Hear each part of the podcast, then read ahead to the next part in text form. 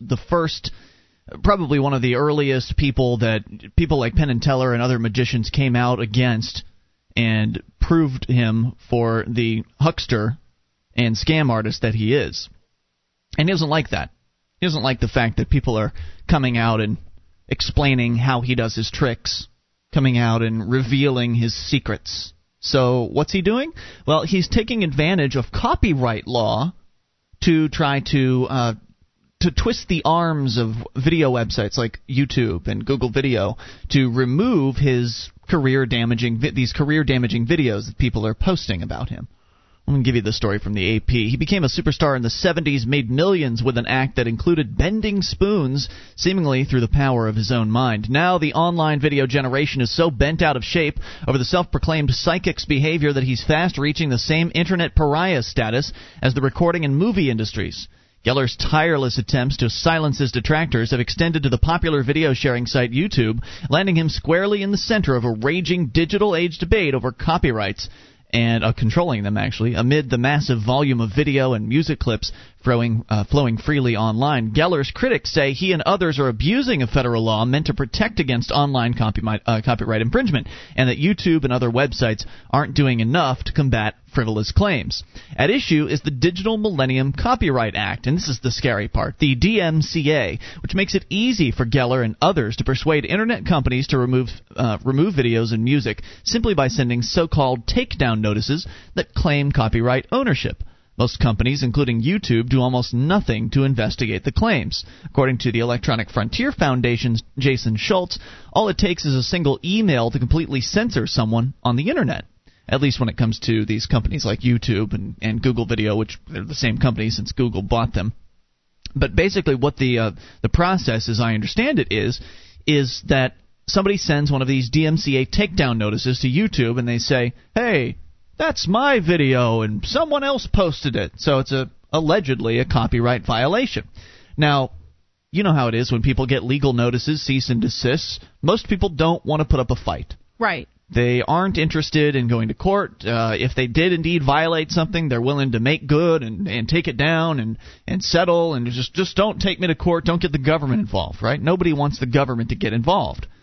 And so these uh, companies like YouTube, when they receive one of these DMCA notices, they figure, well, you know, somebody took the time to fill out one of these notices. They probably own the this material.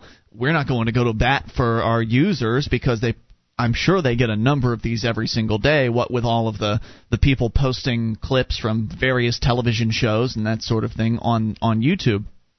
YouTube just you know they get the notice in and they they flag the account or they flag the uh, the particular episode that's been posted and it take you know the, their system takes it out and then when you try to pull it up again it says something like sorry this video is unavailable. Well that's because they probably got one of those DMCA notices but they don't bother to check the claims of the individuals that are giving them the notice. And who could expect them to? I mean, if they're getting a hundred notices a day, they probably have a few people on staff whose job it is to just simply remove things from their website. But checking claims would be an, investi- an investigative process. You'd have to somehow verify that the person who is sending you the, the DMCA removal notice was indeed actually who they claim to be, first and foremost. Secondly, that they are indeed the copyright holder on the alleged piece of material. And then, once you verified all that information, then you could remove it. Wow. This but, is the first I've heard of this. Well, well, that's because you haven't been, you know, I guess you haven't been um, posting copyrighted stuff to the internet. No. Um, this is more of like an administrative thing. I've gotten one of these because there was something going on, I guess, behind the scenes with the, um, our old internet admin. Um, he's not on the job anymore, but apparently he was doing something with torrent files with our server. And as you know, torrents are frequently used for uh, for transferring copyrighted music and movies over the internet. And so I got one of these notices that said, "Hey, you're in violation of the DMCA Copyright Act if you don't remove this from your server then we're going to take action. And it was it was given to me by the server company, the company that we host our server with. And you know, I I don't want our server to go anywhere. I didn't know this was going on. I was completely out of my hands. I didn't I had no idea this was being done with our server. So I I let them know, well, this according to what I can tell, this isn't even being done anymore. So I don't know what the bureaucratic process is like. I don't know how long it takes for the, these notices to sort of swim around through the system. But either way, it's affecting people that are trying to post these Uri Geller videos. And so, eh, for as nearly as Geller, as long as Geller's been bending spoons and moving compass needles with a wave of a hand, professional magicians have been loudly debunking his claims of psychic ability. A new generation of critics, led by 30-year-old Brian Sapient of an organization called the Rational Response Squad, have taken their crusade online. Sapient and others recently posted several video clips to YouTube demonstrating how Geller allegedly uses simple sleight of hand in his act. One slow motion clip uh, shows Geller quickly placing a small magnet on his left thumb before purporting to move the needle of a compass in front of a live television studio audience in Israel, where he was born. Another includes Geller's infamous Tonight Show flop, in which Johnny Carson exposed Geller by providing his own spoons and other props for him to use, so that way he couldn't use his own stuff that he brought. And again, as you might imagine, Uri does not appreciate people posting these clips online. And back in the uh, the early days of his career in the 70s and in the in the 80s when he was getting these gigs on television, the only people who had ever seen that exposed would have been those who would have watched that particular episode. But now anybody can see it. Now anybody who's googling for Uri Geller is going to get video clips of him being exposed. So actually the internet is acting as a wonderful mechanism to help expose con artists and hucksters like this guy and he's pretty pissed off about it. So he's using government law to crack down on the people that are posting his videos. In March, YouTube took down many of the clips and suspended Sapient's account when Geller sent takedown notices claiming he owned the copyrights to the unflattering clips. That touched off an online tempest that has made Geller the subject of widespread derision and ridicule on several popular blogs. Quote, Uri Geller, the man who got rich bending spoons with his mind, isn't just a con artist, he's also a copyright abuser. Well, of course, copyright is abuse in my opinion. But nonetheless, this just shows one of the ways that the law is being perverted. One of the ways, one of the unintended consequences of copyright law, right here. And we'll give you a little bit more information on the way here 800 259 9231. And I'm sure Geller did not expect this to happen. He probably just thought he could get away with sending these notices and have your, uh, YouTube shove some of these uh, clips under the rug and it'd be all done with and over with. Not so. Now it's and now it's blown up into a national news story. More on the way. You take control. This is Free Talk Live.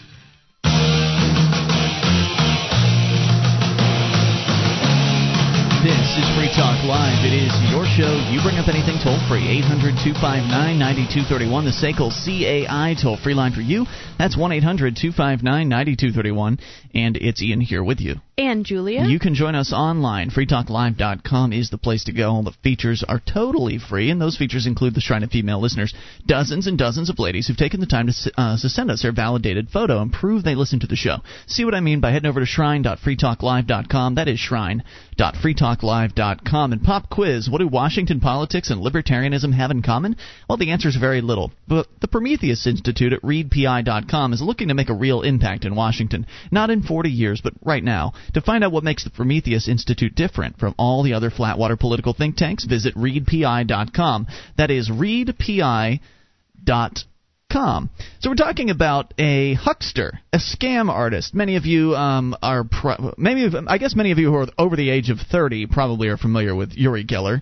Um, he was big in the 1970s because he was a well, he was a magician, but he was also a scam artist, as the best magicians are and he pretended to be able to bend spoons. This was an amazing feat, I guess, uh, for television audiences back then. And of course, inevitably, there were uh, those individuals who wanted to out him as a as a scammer, as a fraud, um, and people did that. Including Johnny Carson, and there was video footage of him being outed as a fraud, which has now resurfaced, you know, two decades later, and is being posted on YouTube. Are people still into Uri Geller? I've never heard of him in my life. He's still out there trying to, you know, sell tickets to to shows. I guess he's wow. he's doing something to continue to push his name and and make money, maybe in countries that uh, aren't as aware of his infamy, I suppose. But nonetheless, uh, the internet is proving a very versatile, uh, a very versatile foe for Mr. Uh, Geller because he can barely keep up on his own with all the people that are posting the video clips to YouTube. And what he's doing is he's using the DMCA Copyright Act uh, to send out notices, basically cease and desist notices to these companies, claiming that the videos are his in fact, uh, let me give you a little bit more information here. Brian Sapient from the Rational Response Squad has been posting these videos, and the video in Sapient's YouTube account were restored two weeks later after Sapient complained. It also turned out that Geller owned no more than eight seconds of the 13 minutes of video, according to Geller's own court filings. But Geller is still suing Sapient in Philadelphia's federal court, accusing him of copyright infringement. Sapient says the clips are protected by the First Amendment laws, which allow for fair use of copyright copyrighted material. Quote, put in its simplest terms, this case is about theft, not speech, read court documents that filed last week on Geller's behalf. He, who has become nearly as famous for his prolific litigation as for his alleged psychic abilities, knows his way around the court system. He unsuccessfully sued longtime nemesis James Amazing Randi. You may be familiar with that name. Um, he's appeared on a few, a few episodes of Penn and Teller's BS. He's a kind of an older, white-bearded uh, former magician who now has dedicated his life to exposing uh, scam artists and hucksters. Uh, James Randi is the man who is offered the very famous, uh, I don't know if it's called the Randi Prize. There's some name for it, but basically he's put up a million dollars to anybody that can prove psychic abilities. So if you are someone who claims to be able to read minds or tell the future or, you know, uh, talk uh, with ESP, all the crazy crackpot psychic things that people have claimed over the years, all you have to do is go to the Randi Foundation and sign up to be a part of this trial where he'll get together with some of his scientists and they'll they will, will work with you, the psychic, the alleged psychic, to come up with a, a set of criteria by which your uh, your measures, your your abilities will be measured, and uh, of course nobody has ever even gotten past the qualification round. Yeah, good luck with that. Right, so that's who uh, James Randi is. And he's been sued at least three times for uh, defamation stemming from Randi's own efforts to unmask Geller. And uh, Geller also lost several other cases lodged against his critics through the years. Geller, who lives in London, referred his calls to his Philadelphia lawyer, Richard Winelander, who con- uh, conceded that Geller probably didn't foresee the firestorm his lawsuit would inspire. He said, This thing has spun out of control. Winelander said the takedown notices and lawsuit were motivated by his brother in law, Geller's brother in law, business associate, and filmmaker filmmaker Shipi Shtrang, who got upset when he saw the 8 second video he made appeared among Sapient's 13 minutes of video. Winelander said Sapient also plans to, prom- uh, to profit from the clip by driving traffic to his own website.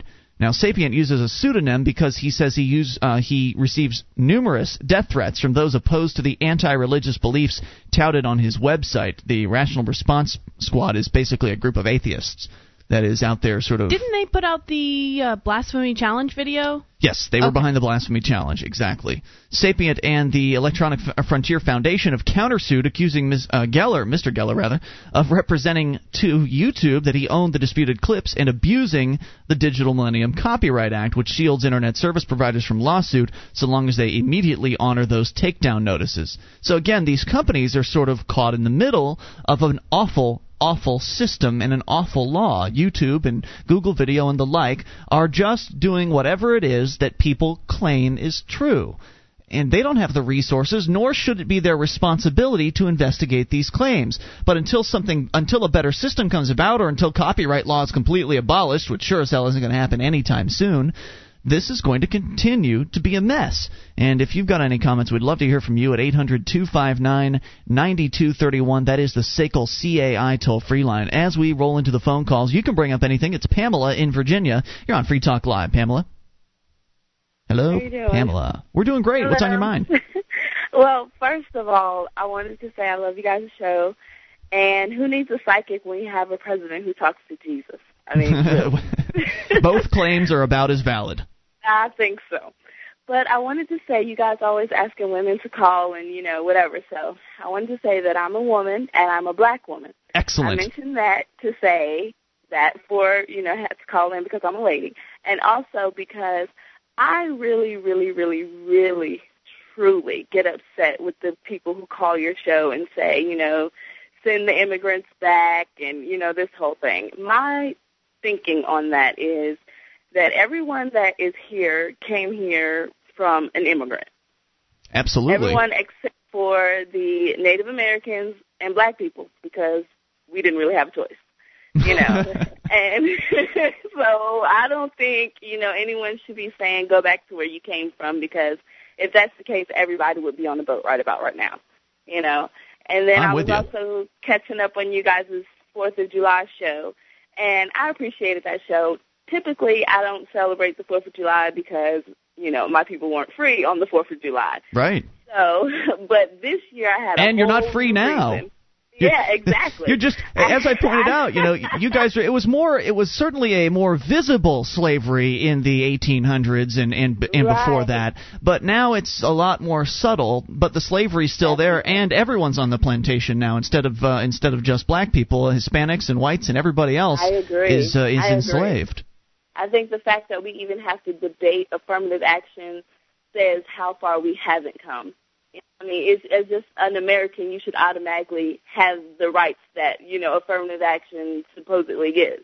Now, Pamela, I'm curious. Are you sort of uh, new to this whole liberty idea, or have you been sort of a libertarian for a while? How do you how do you see yourself in that way? Um, in a way, I think I'm kind of new to it, but I think you know how you're something, but you don't really know that you're that until you hear someone voice it. Absolutely. In fact, if you'll hold on, I want to bring you back, talk a little bit more about this, if you don't mind. 800 259 9231. More on the way with Pamela in Virginia. Because uh, we need people to get involved in this movement of all shapes, sizes, colors, and it's important to talk about some of the more effective ways to do that. Do that coming up in in a moment. Our archives, website, and podcast will continue to stay free, but if you think other people deserve to hear this show, Consider becoming a Free Talk Live amplifier for just $3 a month at amp.freetalklive.com. Help free some minds. Visit amp.freetalklive.com.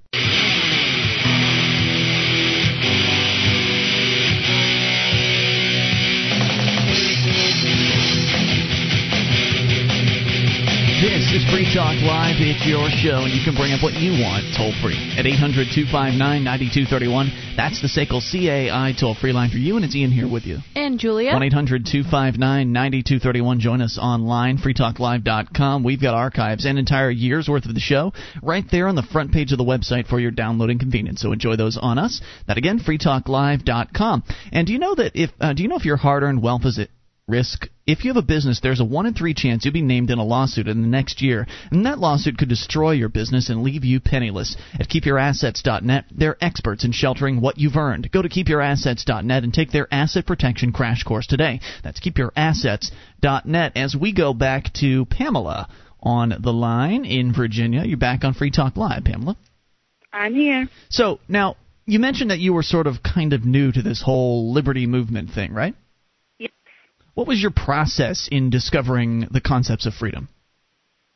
Well, I think I began listening to you guys' show on iTunes, and then I just started to kind of look at different areas of my life where, for example, you guys were talking about the big government and how the you know social welfare welfare problems and all that stuff, you know. Mm-hmm. And it just um, reminded me, my husband and I just recently had twins, and um, we were going through a period where I couldn't work. We're both, you know, hardworking people. So we decided together that maybe we needed to get some assistance. Mm. So we go and, you know, to the office, whatever, and the lady tells us, you know, no, she can't help us because I'm married and because my husband lives with me. But throughout the process, she kept asking me, like, do you have your GED? Now, my husband and I, my husband's a college graduate. I'm currently a psychology major. Okay. And it was just thinking back on that incident about how there are so many people who abuse the system and the government just envelops them, you know, and takes them on wholesale, you know, and then there are people who are hardworking, who are doing what, you know, what we're told is right according to what the government says, and we Mhm. still get screwed. Yeah, So- the, the system sucks. There's no doubt about Yeah. that. Yeah. So, like listening to that show that you guys did about the government, it totally made sense to me about how the government is out to a make money and b take your money. you they know? sure are. And we pay our taxes, we do everything right according to the law, and we still get screwed. So that that's just one of the examples that kind of led me to kind of a you know aha moment when I was listening to you guys. You know, it seems it seems to me as a sort of a longtime libertarian activist that black people are underrepresented in the libertarian movement. If you go to a, a libertarian convention, they're just there just aren't enough black people there, and and I don't think there are a lot of Hispanics there either. Um, to be fair, but it it tends to be like a, a egghead white male sort of a thing. There aren't even very many women in the libertarian movement. And so it's important for us as libertarians to develop uh, outreach that is targeting certain underrepresented groups. And I think that uh, obviously existing black libertarians are probably going to be much more effective at doing something like that. And I think that uh, that I think that that black audiences are probably pretty naturally receptive to the the whole liberty message, especially considering the you know the history of institutionalized oppression uh, Right. that that black people have suffered in this country and, and elsewhere around the world. So I feel like uh, you guys are a natural constituency, and it's unfortunate that there hasn't been as much, I guess, results in the area of, of recruiting blacks into into the liberty movement. I, I think it could be Yeah. something to be easily done. How do you feel about that? I think it's like an overall, like if you think about it overall, black people have this mentality where we, as a whole, I'm generalizing here, if we are fed something constantly, then that becomes our identity. Like if, like take BET for example. You have these video chicks and you have the bling and you know all this thing, and so that becomes our identity as an overall people. Mm. So then there are those of us who are not conscious, who are not enlightened, who don't look outside of what you know you're being spoon fed, and they think, huh, I have to be into hip hop, I have to be you know into gangster or whatever, you know. But then when you have those of us who do come from that point of view of you know enlightening ourselves and seeking knowledge and not wanting to be oppressed, then we kind of get ostracized. Mm. And so it's not like it's not until the overall picture invites you know us as a people. It's like okay, you for example, if you do something bad, it's hey this guy did something bad. But if someone else does something bad, the first thing we as black people think is please God don't let them be black. you Oh, know, yeah. because we know that that person's thing is going to be reflected upon us as a whole. Right, as unfair So- as that is, I mean, it's completely Right. mindless that uh, that thought process. But yeah, you're right. People are, are definitely guilty of that. And I had touched on earlier the the uh, the concept of the plantation expanding and everybody being on it right now. And I think to myself when I use that example, I think. You know, there are going to be some people listening that are just going to laugh at me for for saying that. Like, you know, what do you know about being on the plantation, uh, Whitey? That sort of thing. and and I feel like I feel like that argument coming out of a black person would be a lot more powerful Right. and and legitimate simply because of all those societal misconceptions. Because you know for for whatever reason because I'm a white guy I'm not qualified to comment on what is and what is not slavery. And so you know I'd love to see more black libertarians sort of picking up that that message of hey slavery isn't over yet we still need Well, to fight the fight the good you know, fight here Historically, we you know black people identify with slavery, but historically, all kinds of people have been slaves. sure You know, and so and I don't want us as a people to own that, to claim that. Whenever you think plantation, you think black. That's not something I want. You know, personally. absolutely So, you know, we as Americans, we're looking at this idiot that's our president, you know, and he's looking down at every American like, you know, I own you, lock, stock, and barrel, and no matter what I say, it's going to happen. You know, this idiot increases our, you know, taxes. He takes more taxes out of our checks to pay his friends. And, you know, that's free labor. He is has everyone in bondage. Yep. So I totally agree with what you're saying. Absolutely. Now, in the uh, in the black world, for lack of a better term, um, do you do you find that most um, most of your friends or most of the people you come across are, are like most people in the white world, and that is that they're completely apolitical and not interested whatsoever in anything going on in Washington D.C. or or government at all? Oh yeah. Oh yes. And it is absolutely disheartening because those are the same people who, when it all goes to, you know, wherever, they're the first ones to complain. You know, and it's like if you actually got out there, was active, heard what people were saying, and actually listened and stopped listening to like Bill O'Reilly and all those idiots who, mm-hmm. you know, toed the party line, then you would know that our country, we shouldn't have celebrated Independence Day. It's not independent of this fool who's, you know, dragging our American name through the mud. Absolutely. And I have friends, you know, who I, I'm such a news junkie. I listen to NPR. I very rarely listen to like, you know, hip hop and all that stuff. So I have friends who are like, "You are so not black." you know, like as though what you as though what black. you consume makes you black. That right. seems really silly to me. Uh, am right. I not white because I don't listen to country music, the most popular right. music format in the, I the white world? Shania Twain, okay. I love her. I mean, so it's we we look at our country overall, and but there's so many minute areas that make up that whole that we need to fix I in really, order for yeah. our whole to be better. I really wish the whole race thing would disappear tomorrow. I wish we'd all wake up and just be mulattoes and uh, be I done exactly. with that. Be you done with that whole my thing. Mind. uh, let me go. I want to go to the know, phones here. Find something else to hate on. Pamela, we've got a call. Uh, wants to talk to you. It's Neil in California. You're on with Pamela. Neil, you're on Free Talk Pamela? Live. Yes. Hi. Hi. How's it going? Yeah, uh, you seem uh, pretty interested in the freedom movement. Looks like you got a you got a pretty open mind, and uh, you're ready to to to to receive the impact of just how profound the philosophy of liberty really is. Uh, I'm really glad to hear it. However, I just wanted to make a quick point before I uh, give you some suggestions here. Um, the, uh, the it's the concept of individual rights that we should be worried about. The whole black white uh, white thing, whatever those are just collectivist terms.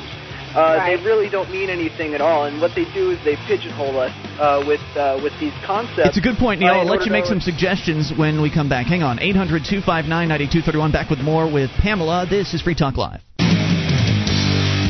This is Free Talk Live. It's your show. You bring up anything toll free number 800 259 9231, the SACL CAI toll free line for you.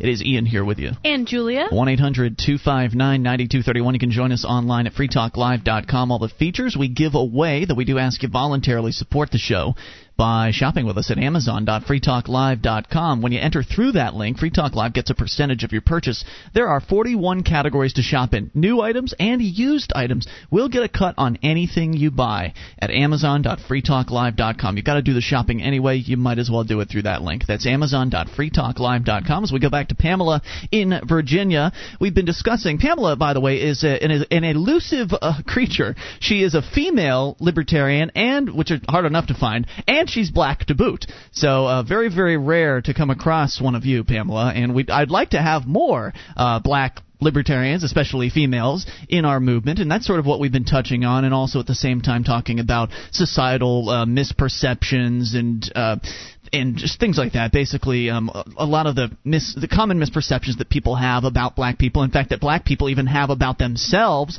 based on popular culture, which is actually something we've touched on before in the past. I think we were talking about it on Friday night. How uh, just silly things that pop culture sort of pro- promulgates amongst um, amongst its its consumers, like the the whole tanning thing for uh, for white women. I mean, it's just it's an obsession that people have simply because the magazines and the TV shows have made it appear as though it's a desirable thing, even though it may actually be extremely dangerous to your health. So, Pamela, are you back with us? Yeah, I'm here. You just the things you just said about tanning. My husband, he is he works out religiously, and he was just at the gym, and this guy walks out who just finished tanning, and he looks at my husband and he goes, "You're so lucky you don't have to do this." that, what's funny about I mean, that is that he doesn't have to do anything. Right. Right. You know, and, and my husband, he comes home and he's like, you know what? For 400 plus years, they've been telling us that we are awful, we are pitiful because we have this skin color, and now they're killing themselves to try to get our color. It's I don't amazing. understand it yeah, it's it's just uh, it's bewildering and mind-boggling. So we've been talking about things like that, but then we brought Neil on the line from California, and I think he had some suggestions, and he didn't have a chance to quite get them out. So I want to bring Neil back. Neil, you're back on with Pamela. Alrighty.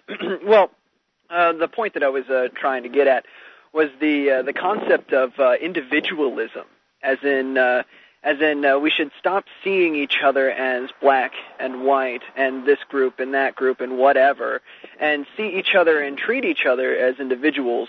Uh, Absolutely. ultimately, um, and, and as well. Um, the concept of liberty it, it, it's a, it's a concept that is a, of of an absolute uh, it, it stems from uh, from natural uh, natural uh, law and uh, um, uh, private property rights, which extend from the right uh, to be able to own your own body, uh, things of that sort. Mhm. Um, I just wanted to, to make that that point clear because uh, you were you were talking about affirmative action, and while I am opposed to affirmative action per se, uh, I think that everyone, every individual, should have the the equal amount of absolute liberty in their lives.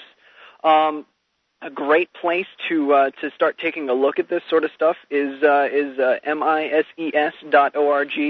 Uh, they are extremely libertarian oriented. It's there. also a bit of a scholarly sort of a, a website, though. Yes, yes, it is. I would say that, Okay. but uh, I but the the principles are laid out very clearly, very distinctly, and they're very easy to grasp. Uh, one, uh, that's why I, I really favor uh, uh, books done by Murray Rothbard.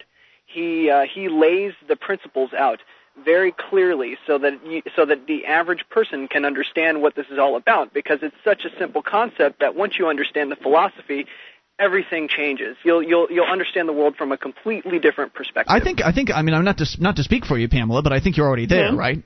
I mean, you've, Right. you've got a grasp I- on what's going on. Yeah, I see people as people, and and that's my personal view. But when I go out in the world every day, the world sees me first as a black person. Then they see me as a woman. Then they see me as an American, and that's uh-huh. something that I have to deal with. You know, no matter where I go. You know, because that's just not. I can't hide my sure. color. Yeah, it's like you I said. I wish I could press a button and just make everyone into a mulatto, and we'd be done with that yeah. whole first part. Uh, first part about appearances. But Neil, thanks for the suggestions. Appreciate the call. Uh. One eight hundred two five nine ninety two thirty one. I don't know. Uh, I have never never read any of the Rothbard yet. I've got one of the books sitting up in my uh, my library, if you want to call it that. But I I've never read any of that stuff. But I get the impression it's of a more scholarly type of uh, a book, and I don't know if I would recommend that to a newer uh, somebody com- just coming across this movement. There are some books that I recommend, and we've got them at links.freetalklive.com. That you can link to them, and there are even online versions of them that are completely free, so people don't even have to put any money out.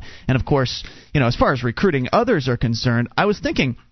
Pamela, as uh, as a black woman who obviously uh, is in contact with more black people than I am, I live here in New Hampshire, where there's I think three black people in my town. Um, I like I like what Mark says. Whenever he sees a black man and uh, black person in New Hampshire, he goes up and gives them a hug uh, because we we want more of them here. But um, I think that I think that some of the issues, at least just from my observation, that might really ring true, and I want you to tell me how you feel about this, is uh, the the war on drugs. I would say that's probably a huge issue amongst the black population as Yes. far as as far as ending the war on drugs. Also, Yes. taxes hurt you guys just as much as anybody else. I'm sure you guys would like to see those go away. What are some other key issues that you think would be great to to help draw people into the liberty movement uh, from the black community? healthcare, above and beyond healthcare. We have the highest population of people who are uninsured. I mean, like right now, I currently don't have insurance, and my husband and I work. My husband works at least 80 hours a week, and I'm right behind him at 40. Hmm. So, and we have three kids. So there has to be a very, very big focus on healthcare in the African American community. Black women die from breast cancer at a higher rate than any other population. Our infants die far beyond any other member of this population because we just don't have access to the health care. It's an excellent point, and uh, of course, in the in the world of healthcare, the government has a, is singing a very attractive siren song right now. They're you know the, the advocates of government and government expansion are singing the siren song of well, just support universal health care, and then healthcare will be free for everyone. and uh, of course, people that aren't thinking are going to respond positively towards that. Well, hell yeah, I don't want to have to pay for health care. Well, unfortunately, you put health care 100% in the hands of government, and then things just really they just get really bad. Um, it, people start to abuse the system. The system is awful. There's no more incentive. There's no competition to lower prices and offer new products and services, and it's just a mess. So that's a kind of a complex issue, but nonetheless one worthy of learning about. And uh, and again, there are some great resources that'll help give you more information. And again, you can link to them at links.freetalklive.com. So, Pamela, it's been great having you on the show. One more thing. Have you been to our Shrine of Female Listeners? I haven't yet. Okay. No. Uh, your site is up right now, but I haven't been on there yet. Okay, go click over to the Shrine section and take a look at the uh, the variety of lady listeners that have taken the time to send us their validated photo to prove they listen to the show. Uh, uh, black ladies underrepresented on the Shrine, so I'd like to get another one on there. So consider sending us a, a photo if you would, please. It'd be great. I surely will. And thanks for listening. I hope to hear from you again. Thank you, Pamela. Have a great night. 800 259 9231. Just enough time for George in D.C. on the amplifier line. You're on Free Talk Live, George. Hey guys. Hey, what's on your mind?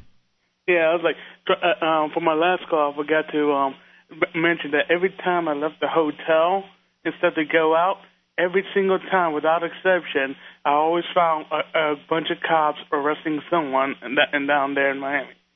Yeah, there's a lot of cops in Miami, no doubt. Yes, so, yeah, there it's are. like a whole. Every everyone like someone was always getting arrested. So like looking, there's always looked like a drug war down there. It was insane. I was like, get scared just to drive around down there. Yikes. And uh, anyway, I wanted to touch on this immigration thing from a few days back, right Sure.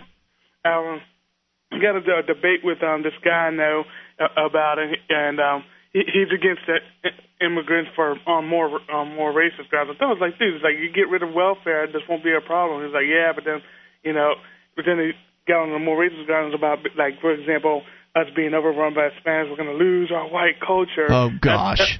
yeah, and I told him, I was like, dude, even if we stopped all immigration, we were able to prevent the corruption, keep everyone out.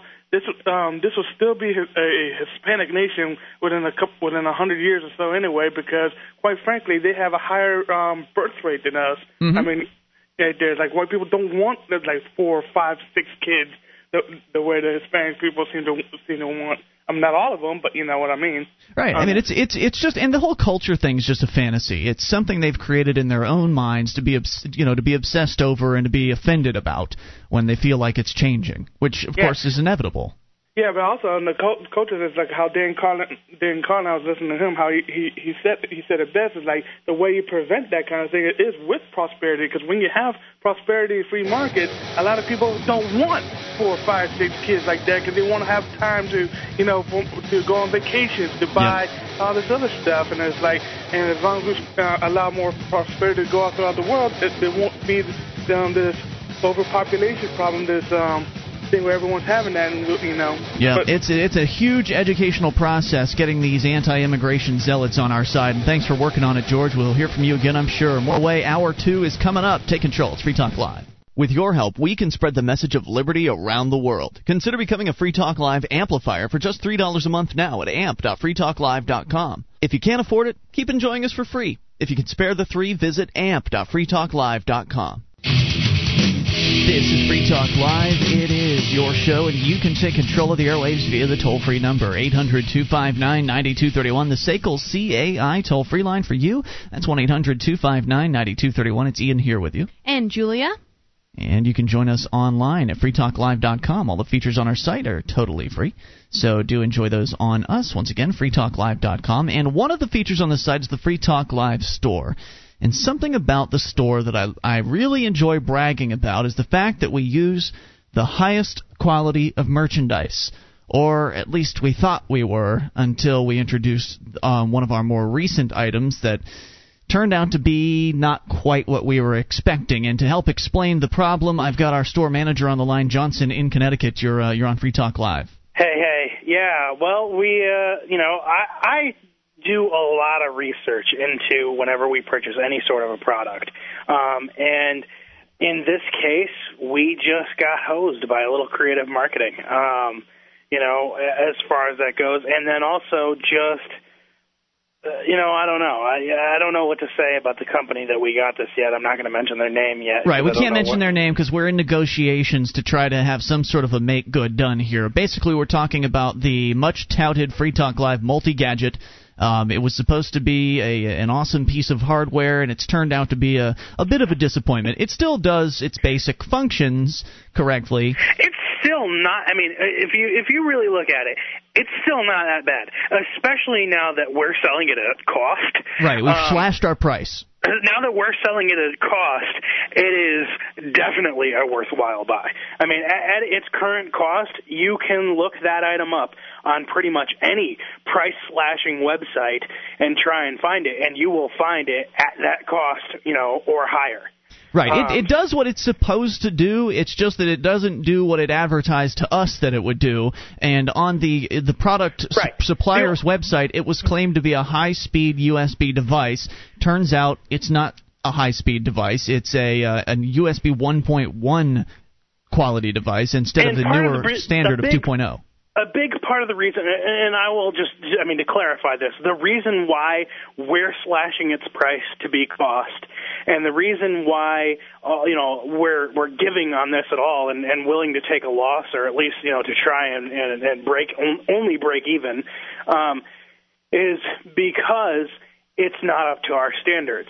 Now, the device again, like we, you know, like we've said, it's not it's not a bad device. Right. know, Many in of our itself. customers are saying, "Don't worry about it, guys," because we've offered to to everyone that's purchased one so far, which we've sold over, I think, what sixty of these. Um, to everybody that's purchased one, we've offered some options. We've told them they Yeah, can. and I'm surprised some people. I think some people weren't really thinking, uh, and they're still willing. They can change it if they want to, but we offered uh, thirty dollars uh, worth of merchandise as um, you know one option for a, a make good, and then the other option was a twenty dollar refund on as you know back towards the purchase price of their item. In other words, slashing all of our profit off of the item and uh, putting it back, putting the item back at cost. Right, trying to do whatever we can to, to make good and, and let our customers know that we do quality is critical to the Free Talk Live store, and we're not screwing around. We're not trying to leave them hanging or anything like that. Now you mentioned thirty dollars of merchandise, but the way you get that I number, how do you get because, that number? Yeah, because okay, well, we sell our T-shirts for seventeen seventy six. it's ironic, isn't it? Um, so we sell our T-shirts for seventeen seventy six, and uh, that you know we're also offering when we ship this item back to pay for that shipping. Right. So Which is ten uh, bucks basically. Yeah. So essentially, you know, if they were to order a T-shirt from us from the store, that's you know twenty seven seventy six, so around you know thirty bucks. And I think our hats are, uh, you know, some of our hats because I said all hats are included, and I know some of our hats I think are a little bit more expensive. So, uh, you know, it's really we were talking about anywhere from twenty seven to like thirty five almost dollars. So, Right. yeah. So, so I think that's you know it's important to point out that you know we weren't satisfied personally. Some of our customers are saying, "Hey, this thing's fine. We're fine with it. It's no big deal that it's USB 1.1." But for us, as a on a business side of things, it was a big deal, and we're trying Yeah. to take whatever action we can to make there it right. two there are two reasons why uh, I felt especially that this is a really big deal. One, um, there was a mess up that happened with the company. Uh, I'm going to say what the explanation was and, and okay, why. that's fine. And why, you know, I know the, the excuse might not matter to people, but I think it's important at least to mention that the woman who initially was taking the order um, from, you know, from me, her son, you know, maybe she was lying. I don't think so. She seems she seemed like a very nice person in general, but uh, her son ended up in the hospital, and um, someone else had to complete the order. And what happened is the somehow the FM tuner, which is an option on the player, uh, got you know it got neglected from being included. So that right there, uh, it came down to a decision for me: do I ship these immediately, or do I delay these items that almost all of our orders, almost all of our clients have been waiting on this thing for months. Right. Uh, you know, three months for some people who ordered right at the beginning. Um, that you know, do I delay this order another probably two months, or do I ship them and you know we offer a make good you know on just the FM tuner? And you chose to ship. I chose to ship because I know that there were people that were just chomping at the bit. They wanted to get their, you know, their multi gadgets, and I didn't think that for most people the FM tuner. First of all, it's almost a non, as far as financially, as far as the player was concerned, it's almost a non-issue. I mean, it was like almost no cost difference. And then um, I also thought that it might not be that much of a big deal. I don't think that most people are hugely, you know, FM listeners. Yeah, that wasn't I mean, the primary reason people were ordering it. I never Right. ever would have used the FM tuner. Right. So I didn't think that that, as far as I was concerned, that that was a huge issue. Um, so that was why I, I made that decision. But then the other main reason is that because the uh, player was not uh, USB 2.0, one of the things, and this you know irritates me a little bit about the manufacturer. Um, I made it very clear that I wanted to install a portable version of Firefox that had a included um, where I had gone and installed a um, a podcatcher uh, plugin into the version of Firefox. You to make it basically made a customized version of this internet browser, Firefox, Right. especially for Free Talk Live listeners. Right, so that would make it very simple for listeners to buy this item for a family member or someone who's less te- technically literate to be able to go and they would be able to very easily download Free Talk Live. Well, because of the slower speed of the drive, that altogether pretty much renders that application useless. Yeah. Because a br- internet browser cannot run off of a drive at that speed. Uh, you know, a USB 2.0 drive, it's not incredibly fast to run uh, Firefox, but it's not bad. I Right. mean, it's, it's workable. Sure. it's definitely workable. I mean, I uh, you know I'm I'm going to school for programming now, and that I bring the drive with me to have my own custom environment. And let me tell you, it's really nice to have all my save passwords and my browser session history and everything. You know, everything about where I had been last sitting at that computer comes right back up.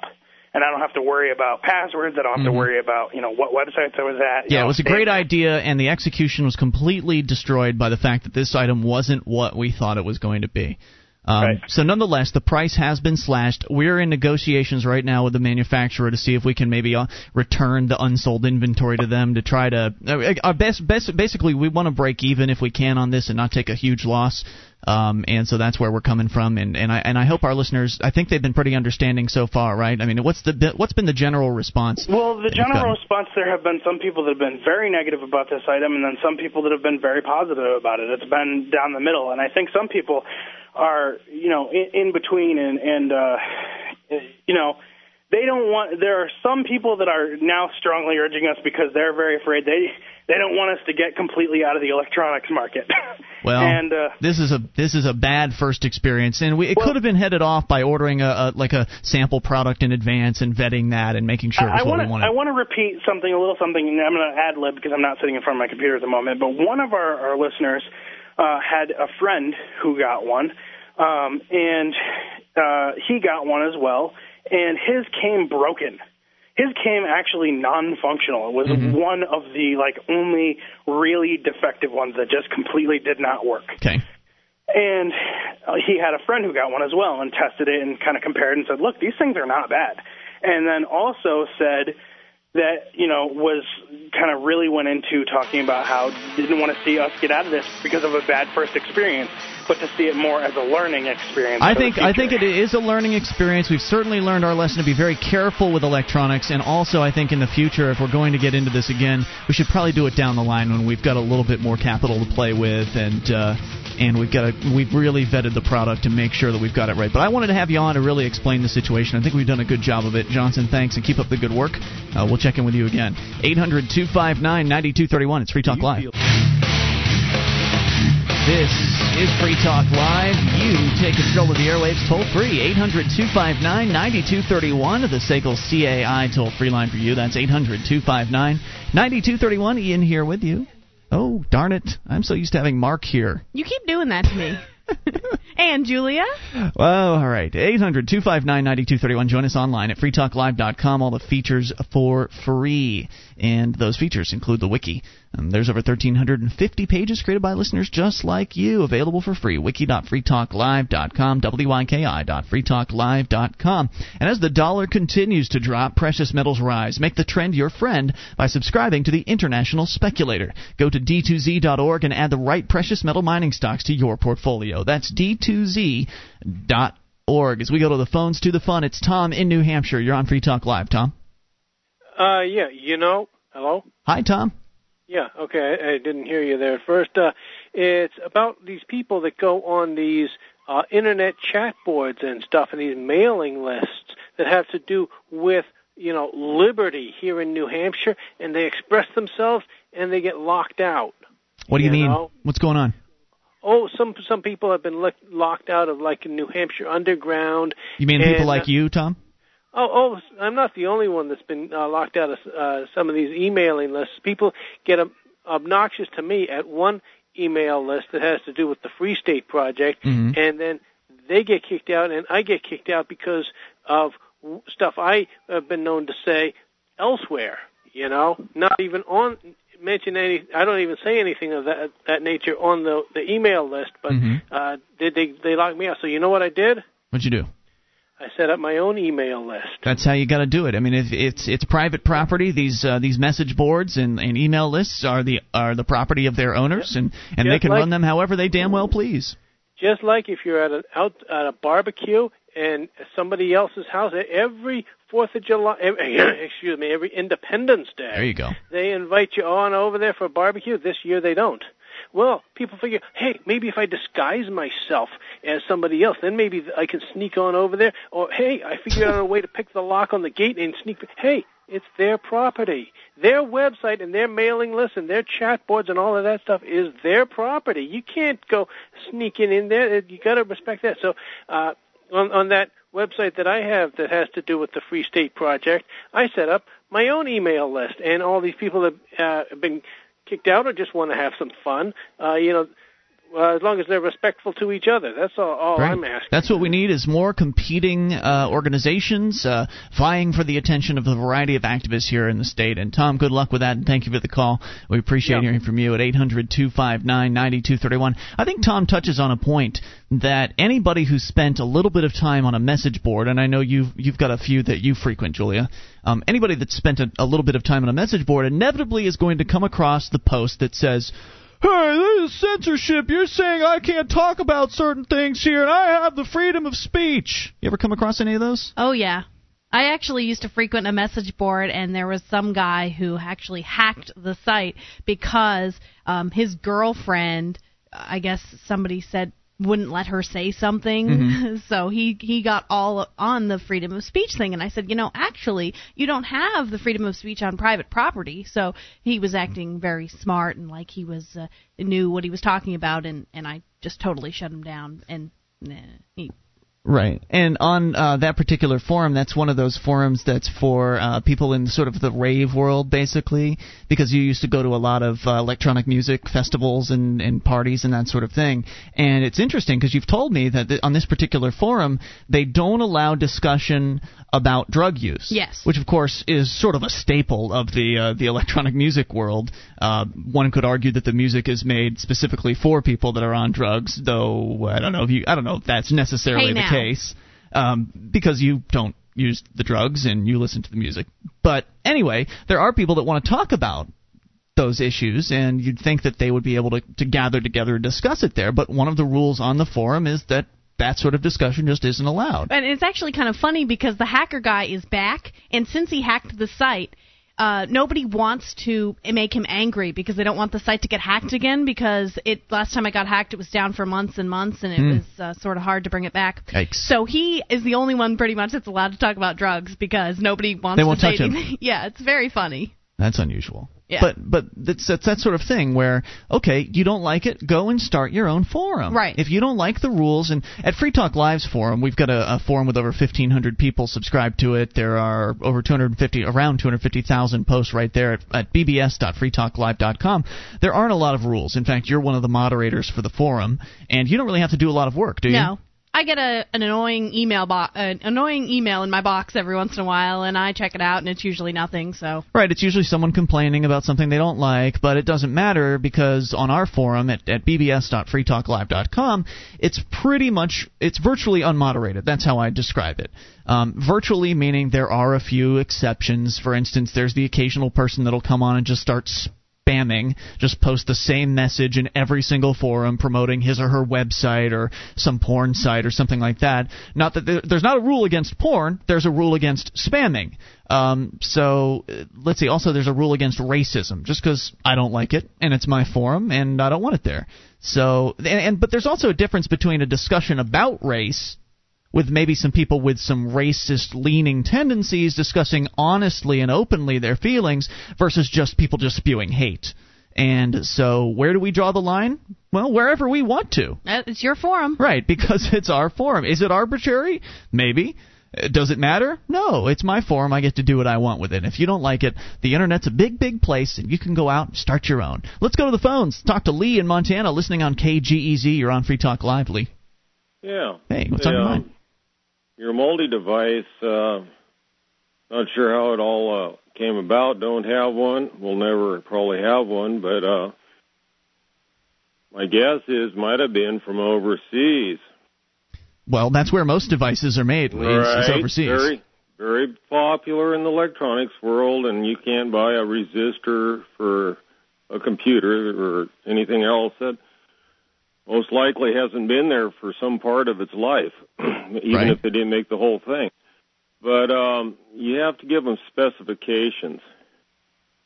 That's this is true. what we wanted to do. This is this. This is that. Well, the problem here was we weren't having the device manufactured from scratch. This was a uh, Eh, a company. This was a company that basically emblazons logos on already existing products. So we paid them to put the Free Talk Live logo on a product that's being sold all over the internet. So the product already exists. We selected the product, and the reason we selected the product is because we were misled by a, uh, a misleading description, which was written by a bunch of Americans uh, that said that you know this product is such and such and such. It is a high-speed device when in fact it Right. in fact was Yeah. not. I, I grasped all that, but um, I guess maybe the point is try to sell a high-end product and brag about it being made in America, even though some of the resistors are made overseas. You know, they they're to their spec or they reject them. Do people make electronics in America these days? Uh, once in a while, been known to happen, Well, and I especially mean- probably for the volume that you're talking about. You're not at the hundred thousand level. No, I we're like at a hundred level basically.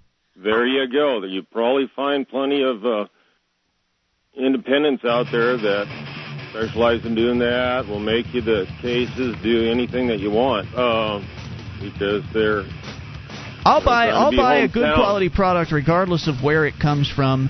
Um, and really, this was our fault for not vetting the Yeah, product you know- enough up front. And I mean, good products come out of uh, other countries, bad products come out of other countries. Um, but I appreciate the suggestion, Lee, and thank you for Well, the wait a call. minute.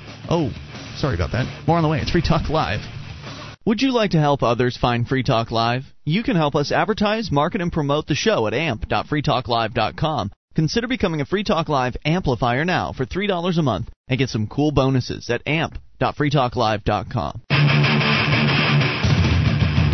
The show is Free Talk Live. You can take control of the airwaves toll free at 800 259 9231, the SACL CAI toll free line for you. It's Ian here with you. And Julia. And you can join us online at freetalklive.com. All the features there, totally free. Get signed up for the updates, and we'll clue you in whenever there's something fresh to announce about the program. Head on over to updates.freetalklive.com to get signed up. That is updates.freetalklive.com. And do you have a company that needs to try something new in the area of collections? Sekel CAI does collections, early out billing, and they purchase charged off receivables. Sekel's employees are trained in resolving issues for your customers and treating them with respect. They know that not only do you want to collect your money, but you'd like to keep your clients too. Sekel CAI. Check out their banner at freetalklive.com or call 1 800 544 6359. That's 800 544 6359 for Sekel CAI. Now, uh, Julia, you wanted to chime in on Lee's phone call a few moments ago, and you didn't really get a chance because we were coming up to the end of the the uh, segment. And Lee had called in uh, from Montana, suggesting that with the the whole Free Talk Live multi gadget debacle, which we discussed at the beginning of the hour, where basically we kind of got taken uh, our store where we're selling products online at store.freetalklive.com. Our store manager and myself, we uh, we did our best to vet the product in advance, and we were just there was just some misleading marketing information that made us think the product was something it wasn't, and we're pretty disappointed with it. And Lee called in to suggest that, well, maybe the solution is buying American. Well, yeah, the way he worded it, I, I'm not quoting him exactly here, but he said next time you should get buy American and get something good. Or and I just was off struck by that, I guess, because I'm sorry, but Japan is definitely uh, beating us in the electronics department as far as as far as technology is concerned, or at least th- that seems to be that seems to be true. It's a generalization, but right. I'm, I do not know of any companies that are selling American-made electronics in the first place. I don't place. either. I'm curious. I mean, uh, do they exist? If you know of them, maybe you could shoot me an email with a link to their website, just because I'm I'm interested in knowing what sort of electronics are actually made here in America. I don't I never heard of such a thing. It's just more economically efficient to manufacture electronics where they have very uh, very specialized custom plants and robots and machinery well, that that put these things together. That's exactly what what I was just thinking about is I for example, I really like robots, so I sometimes follow some robot news and it always comes right out of Japan like they're making robots and stuff and I have yet to ever hear about um, it's like ro- these robot and electronic competitions that happen in Japan happening here. They happen here. They do. Uh, um, when Mark and I were out in California for the uh, the talk radio conference earlier this year, we met up with one of our listeners who is living out in in L.A. and he's a young man. He's uh, I think he's 18 and he's in I think he's in his last year of high school and his hobby is to build robots Ooh. and and take them to the competitions that I you're wish I had about. time for that. It's but, obviously more popular in Japan, right. and that's different. You know, it's different to say that they're, of course, in a country of 300 million people, they're going to be a significant, uh, a good chunk of them that are going to be, or, or at least a percentage of them, they'll be interested in robots. But as far as manufacturing facilities go for electronic devices like a Sony PlayStation or something else like that, the, the, I don't think they exist here. Yeah, it just seemed silly to me to suggest that buying American somehow means that it's going to be of higher quality. I just don't see the evidence to back up that statement at all. No, uh, that's. I think that's a, a fantasy. I think Americans would like to believe that because it says American made on it, that it's a higher quality. Uh, that's not necessarily true. Uh, also, if you look at two products that are similar, one's made in America, one's made in China, that's not necessarily the only differentiating factor you should look at. Look at American flags, for instance. We talked recently about the uh, the I think it was the state of Minnesota. Minnesota was it?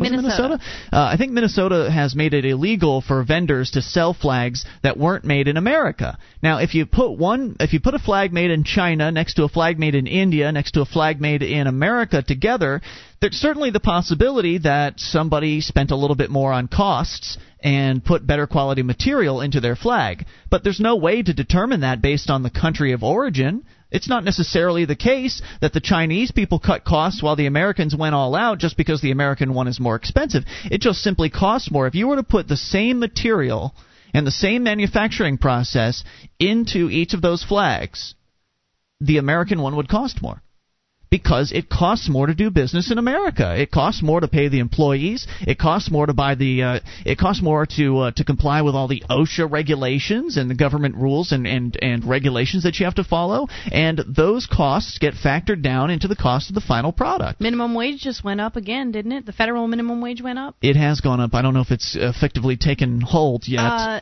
it it's may in, have. It's in steps and it's coming soon. I believe Yeah. it goes into fi- 585 soon. It's up to 725 or something. The minimum wage is slitting the throats of uh, many American business people because they have to then look for other options. They either have to go out of business or take their business over to other countries, and that's what Americans should be upset about. Instead of encouraging Americans to buy um, from the United States, they should be encouraging Americans to oppose the government and all of its absurd regulations that are keeping prices high.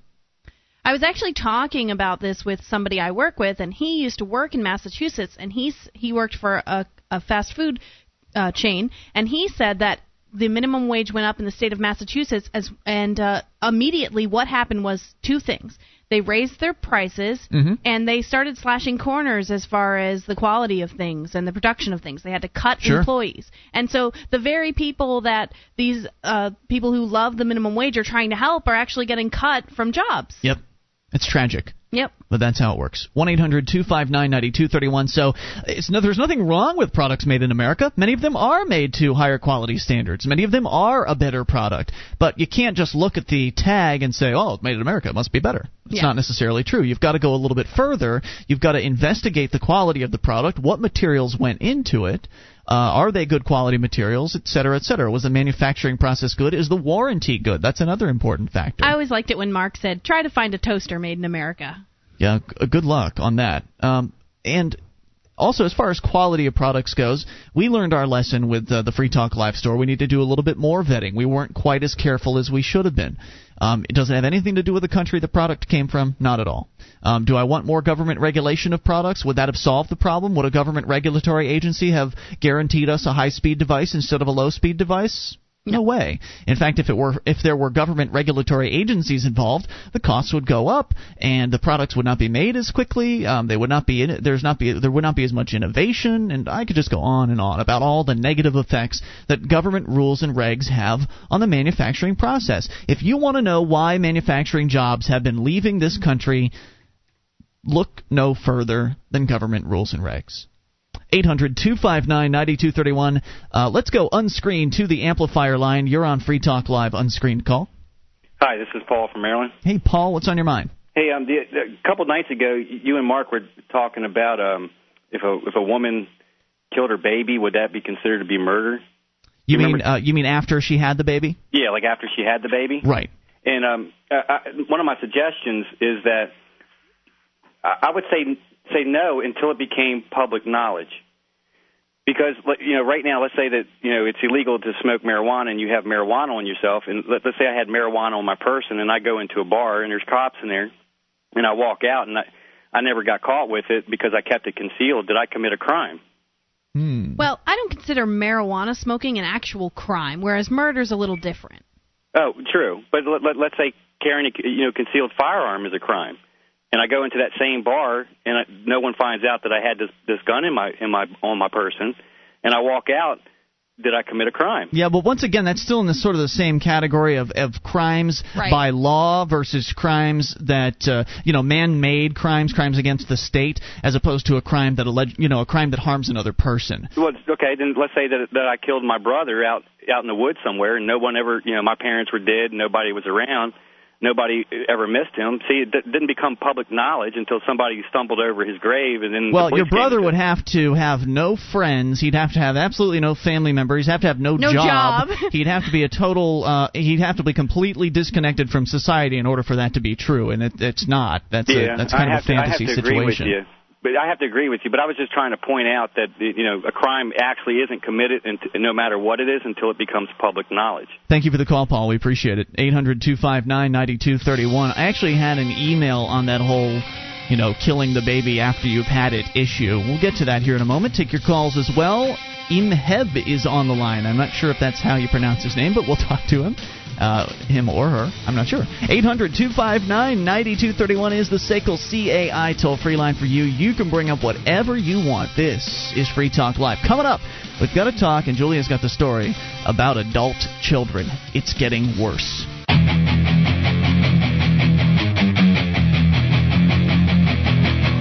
This is Free Talk Live. It's your show. You take control of the airwaves toll free at 800 259 9231. The SACL CAI toll free line for you. That's 1 800 259 9231. It's Ian here with you. And Julia. You can join us online at freetalklive.com. All the features on the site completely free. So enjoy those on us. Once again, freetalklive.com. Great way to support the show is by voting for us. Just go to vote.freetalklive.com. It'll take you less than a minute. All you need your email address. You only need to, uh, to do it once per month, and it makes a big difference because when you vote for us, it keeps us as the number one podcast in the world at podcastalley.com. And being the number one podcast means more people are going to see us and notice us and listen to us and come across the message of freedom and liberty. So if that's important to you, head over to vote.freetalklive.com.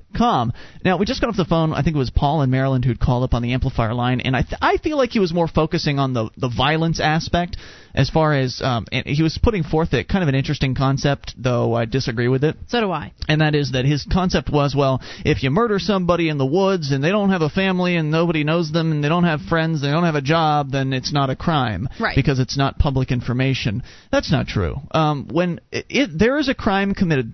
First of all, you were right, Julia, in saying that there's no crime committed with marijuana or guns or it's anything a, like that. It's a state-created crime. Right, a possession crime, for right. instance, a contraband crime isn't a crime because it's not an offense against a person or their property. When you take away someone's life, or when you harm their person, or when you deplete their bank account, or when you remove value from basically it's it's really a crime occurs when you remove value from someone's life without their permission. That's really what it all boils down to.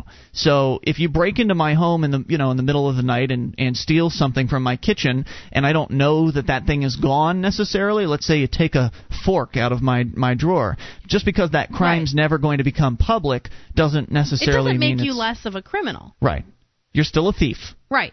And to suggest, I mean, he said, for example, if he goes into a bar and he has marijuana in his pocket and then he leaves the bar and he never got caught by the police, then he wasn't committing a so called crime. No, in the eyes of the state, you've still committed the crime, you just haven't been caught. Mhm. So even that is silly. It doesn't really make much sense. 800 259 9231. So I wanted- to make sure that uh, we clarified what crime really is. Um, the, all, there are so many so called crimes, it's easy to understand how people could, could be confused and say, well, well, because I, I smoke marijuana and I don't consider that to be a crime, so maybe stealing things isn't a crime either in my own mind, you know, because breaking these laws is so easy to do. It's easy to speed, it's easy to, to do drugs and drink and underage, that sort of thing. Right, and if you actually define a criminal by somebody who breaks the law, then everybody is a criminal because everybody breaks some Some law. Some law, because, and there's so many of them that how could you possibly not break one or even know you were breaking one? Exactly. You, you'd have to be uh,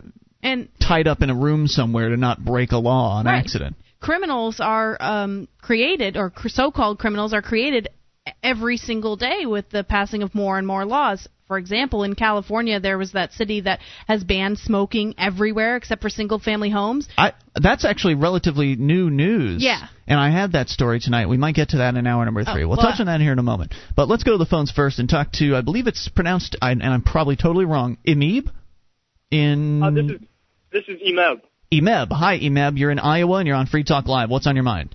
Yeah, I just want to talk about your crimes here, Sure. and uh, I think it's more of a point of victimless crimes. Like I wouldn't consider myself a criminal if I went and walked around into a bar with marijuana, as Mark did. However, if I did go out and kill somebody, there's actually somebody that's going to get hurt in there. There's a victim. Exactly. But if I go drink myself to death, I mean, there's technically I'm the victim, but I did it to myself. I wouldn't consider that a crime. Right. And When you when you when you deprive someone of their life or their property, or you deprive them of uh, or you deprive them of value by injuring them or something like that, you've committed a crime. If there's no Yeah. one harmed, then no no big deal. it would be similar to like depriving Mark of his shirt, which I don't think that would be a crime.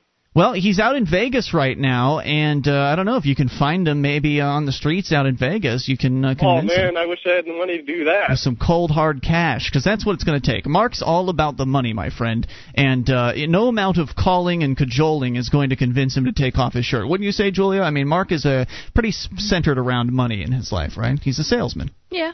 Yeah, so that's what you got to do. You've got to appeal to his his financial interests if you want to get out of him what you're looking for. Thanks for the call, Meb. We appreciate hearing from you.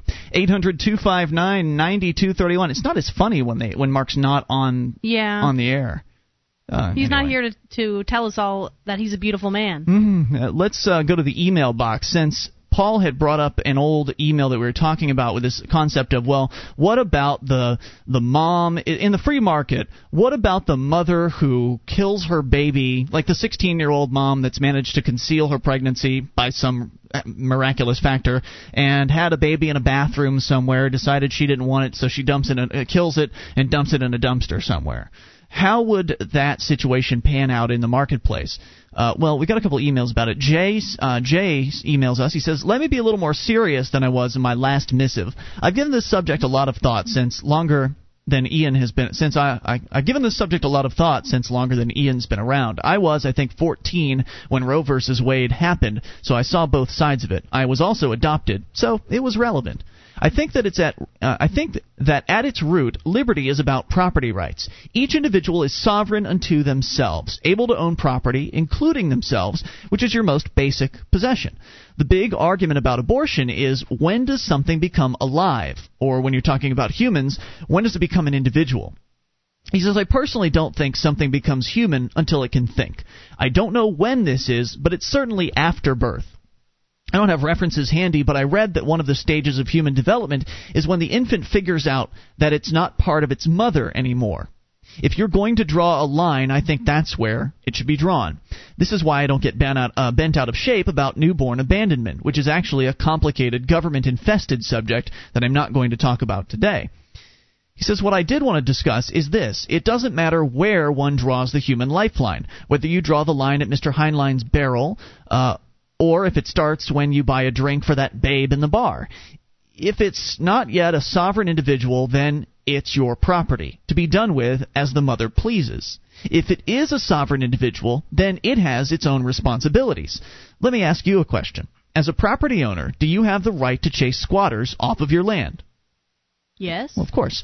Uh, how about if you know that they're going to die if you do? Like, for instance, I mean, this is a theoretical, insane world. If uh, fire was surrounding your uh, your land and you didn't want them on your land, and they would be sure to, uh, you know, sure to encounter death were they to leave your land, would you still have the right to remove them from your land? Yes.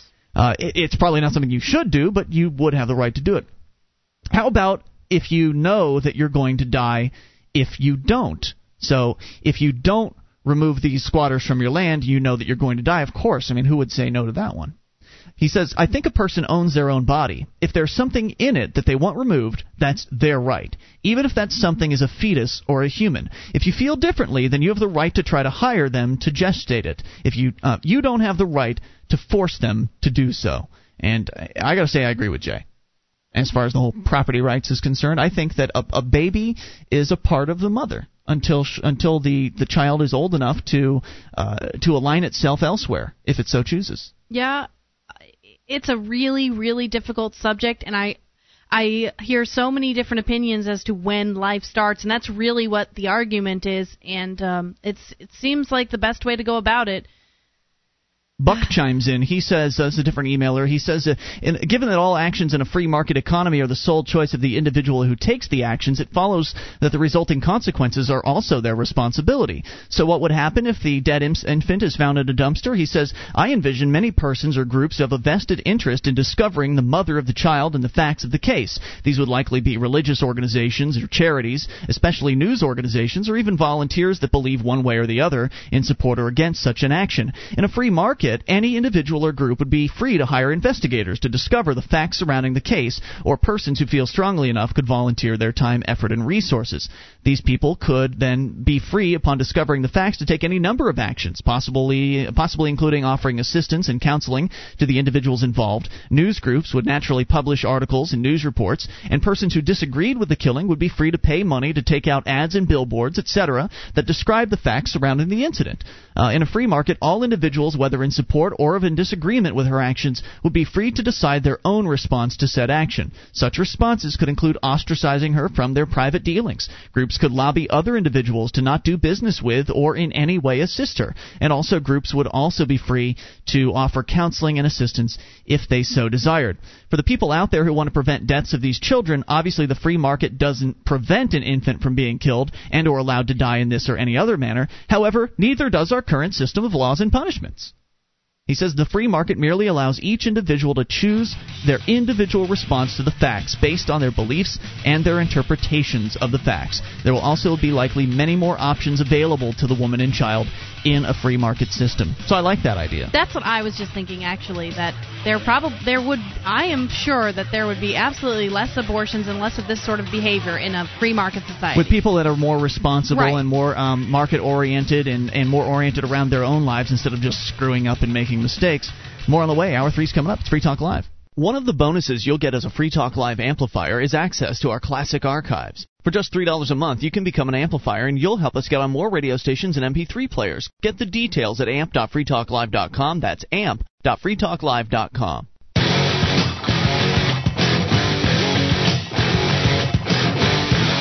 This is Free Talk Live. It is hour number three. We are launching into it. You can take control of the airwaves toll free at 800 259 9231. That's the SACL CAI toll free line. 1 800 259 9231. It's Ian here with you. and Julia. You can join us online. FreeTalkLive.com is the place to go. All the features, we give them away. So enjoy those on us. That again, FreeTalkLive.com.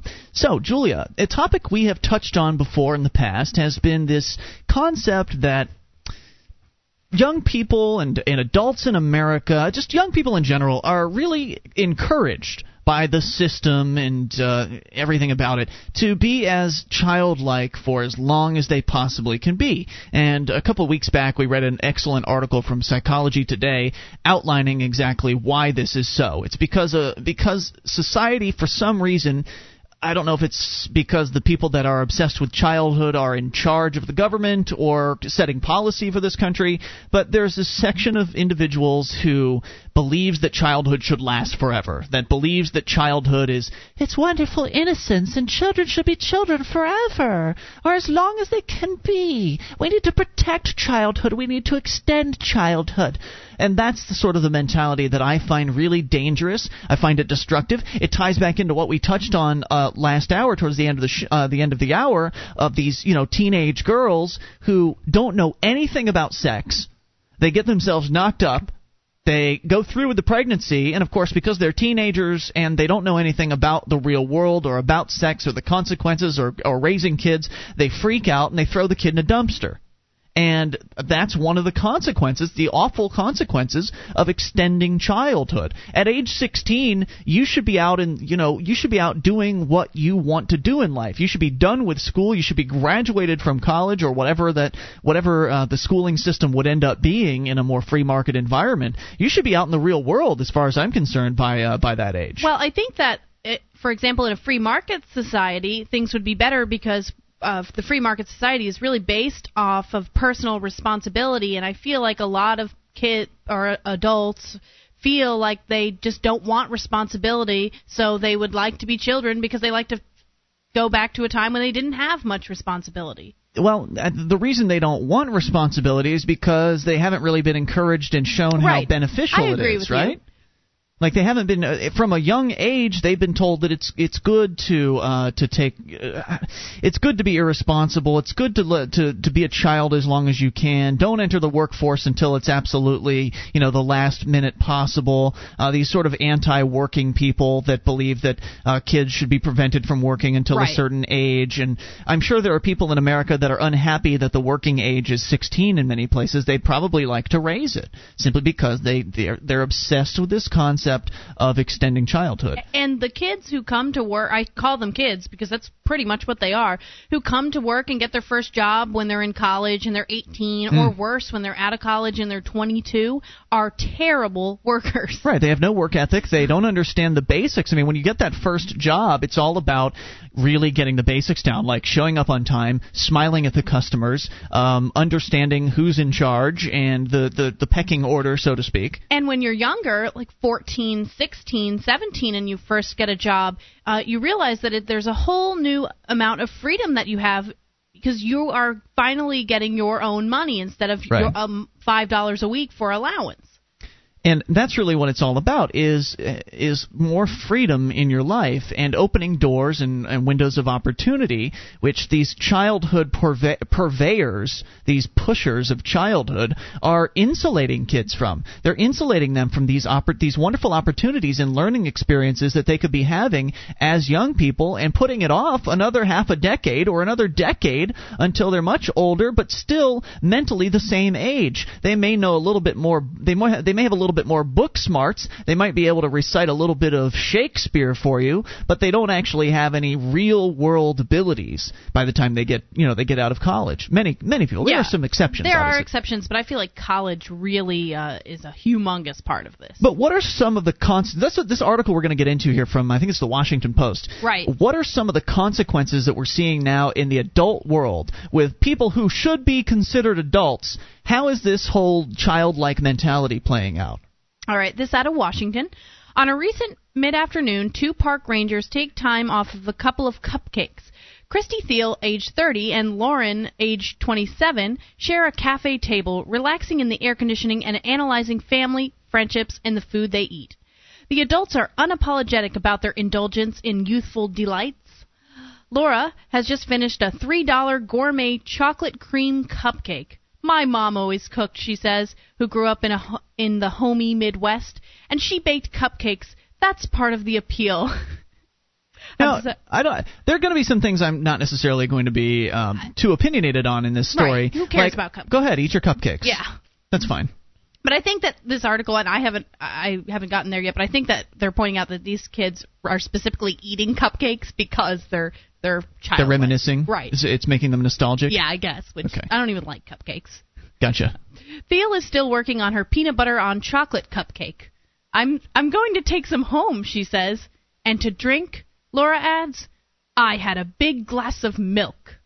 The cult the cult of kitty things is all around. Consider the World Adult Kickball Association for those over the age of 21 was launched over beers in Washington a few years ago by a handful of men.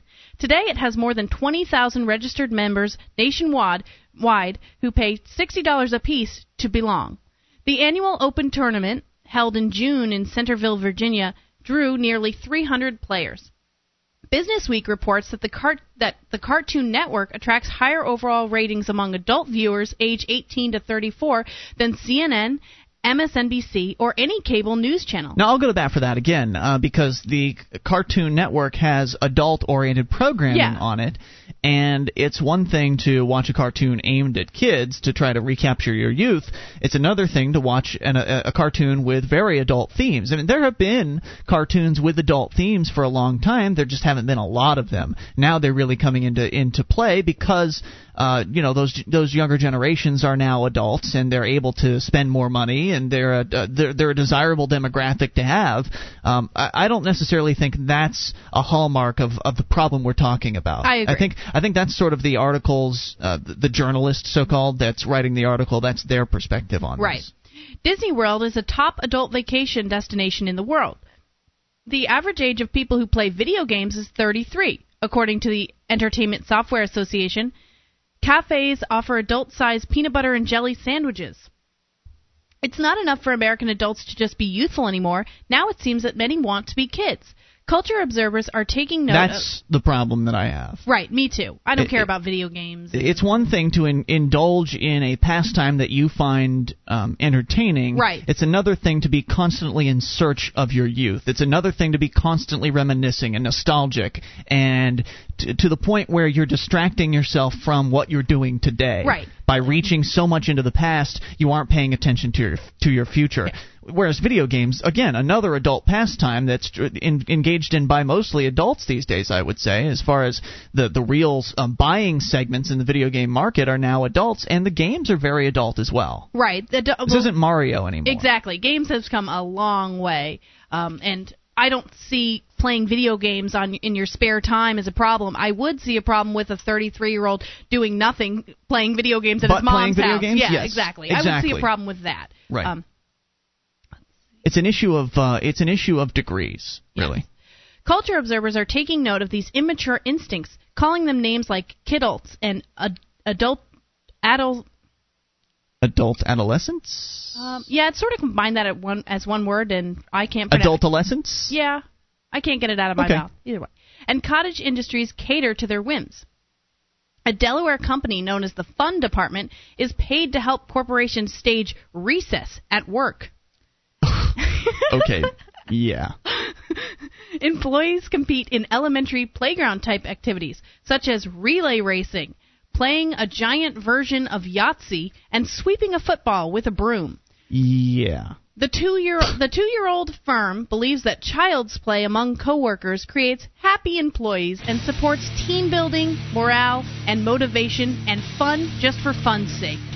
I'm sorry. Um, you don't come to my workplace to have fun. I mean, it's okay to have fun on the job and like your job You and enjoy get a your, lunch break. Right, enjoy yourself. Yeah, if you want to go and have a little potato sack race out in the parking lot during lunch break, you go ahead and organize that on your own time. I'm paying you to be here and uh, and get some work done. We'll come back with more of this. It's sanity. It's Free Talk Live.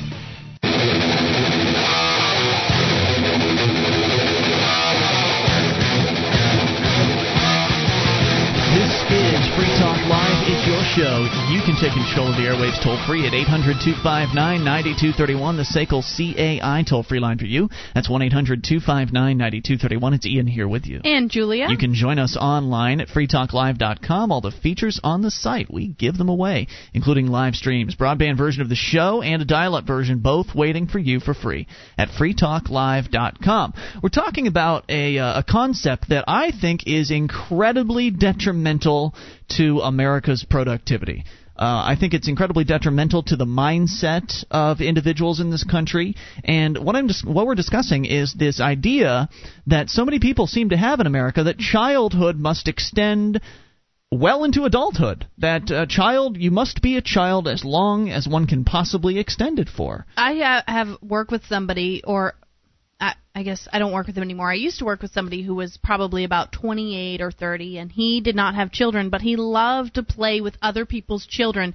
And he told me that he loved to play with them specifically because he missed being a child and he liked to pick them up and yeah turn them around because it was so much fun and he remembered doing that stuff when he was a kid and he was just obsessed with it And I, I got no problem with people playing with kids. I agree. Inevitably, peop there are going to be those individuals who make it their life's work to, to work with children and, and help them grow and mature and that sort of thing. And there's certainly there's a need for no, people he like just that. liked the playing part Right. Yeah. he just wanted to go and play tag with Yeah. some kids. Right, and that's what that's what I think is just a problem, and it's it shows a real sort of uh, unevolved mentality in these people that they they don't like work, they don't like responsibility, they want to regress, they want to go back to being a kid, where all they had to be worried about was being home in time for dinner, so they could have a peanut butter and jelly sandwich. I mean, that you were just we are getting this article from this Washington Post and it was just touching on a company. What was the name of the company? Fun Incorporated or something uh, like the that. The Fun department the fun department that goes around from business goes around to businesses. They get hired, I guess, by the business to um, to run games. What can you give me a list of the, the list of the games that they play with uh, your employees? The the employees. I'm sorry, you're shuffling. Th- this is unusual because Julia has a newspaper here, and uh, we're used to getting our prep off the internet, so this is kind of old school. I believe it was uh, races like potato sack races Right. and three-legged races and that sort of thing. Relay races. A giant game of Yahtzee Yeah. and uh, a football, some sort of kid football game. Right now, their excuse is that it builds teams. It helps with team building, and it helps with uh, what? What else Well, do they say? It helps with. Uh, they said uh, creates happy employees, supports team building, morale, and motivation, which I don't see motivation at all, and fun, just for fun's sake. Yeah, you don't. I, I'm sorry, but I, I don't go to work to have fun. Right. Luckily, I have. I, I've chosen work that I find fun. But if I were to be working at some job, which I I used to, used to work in uh, Kmart. I worked there for three and a half years when I was younger. Um, you know, it was a jo- it was the job of the retail selection that I had that I that I wanted. I didn't want to be a bagger or anything like that. So I was I was in the electronics department. I wouldn't ever have expected to go out and run in a potato sack race out in front of the store on a Saturday morning. uh Never would I have expected that, and I was a you know a teenager at that time. Nor would I have wanted to. I'm there to to help customers. I'm there to provide a, a product and a service, and I understand. I understood that at a young age. I mean, I didn't even want to go on break sometimes because the section was busy, and I didn't want to leave the customers alone. Team So- building isn't that something that you should have learned in your 18 or what is it? How long do you go to school for? 13 years. or 13 something? years. Yeah, at least in the government schools? system. Yeah. yeah Shouldn't you have learned team building and all that? Uh, let's go on. Let's talk a little bit more about this company or whatever the uh, article wants to say here. Okay.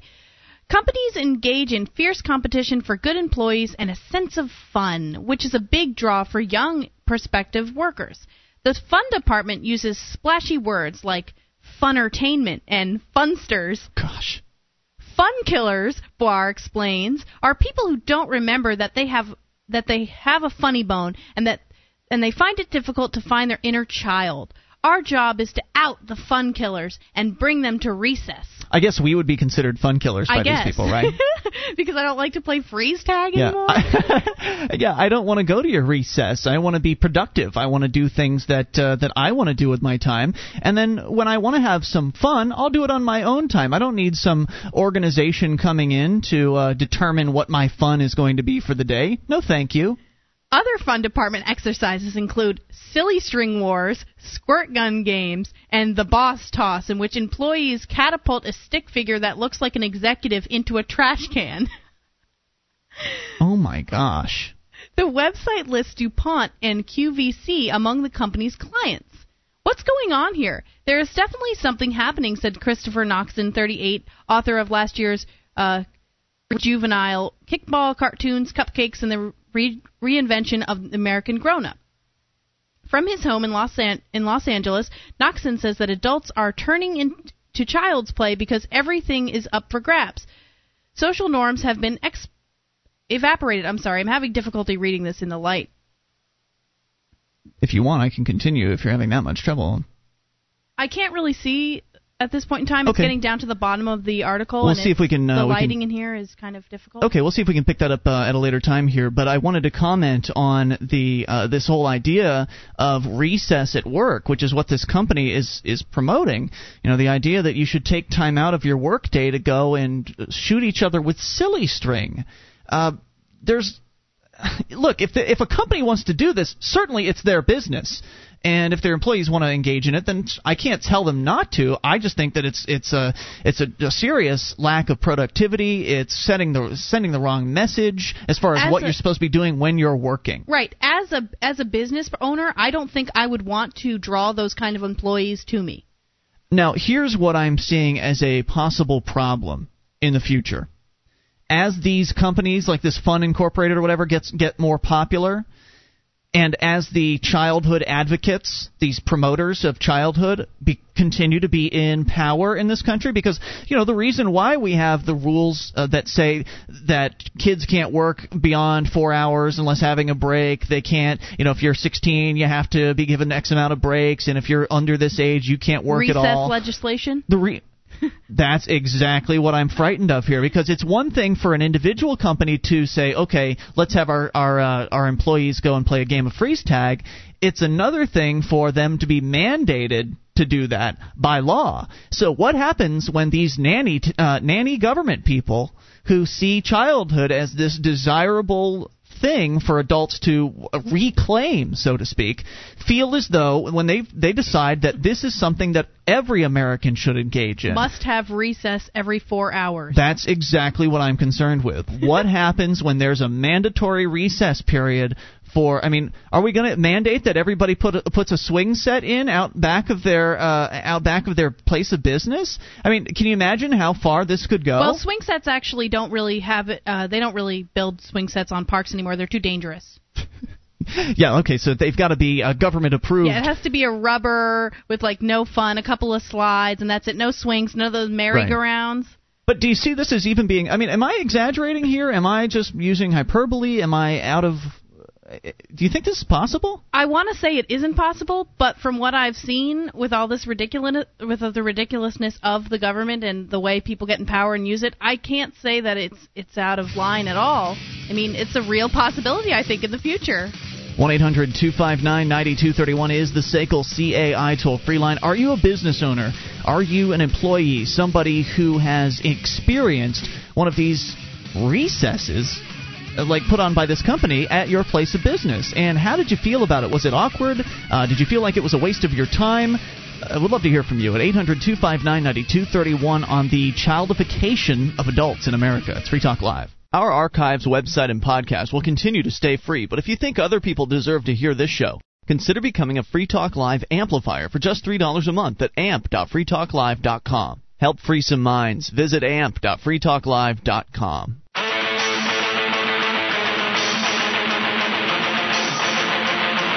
This is Free Talk Live. You can take control of the airwaves toll free at 800 259 9231, the SACL CAI toll free line for you.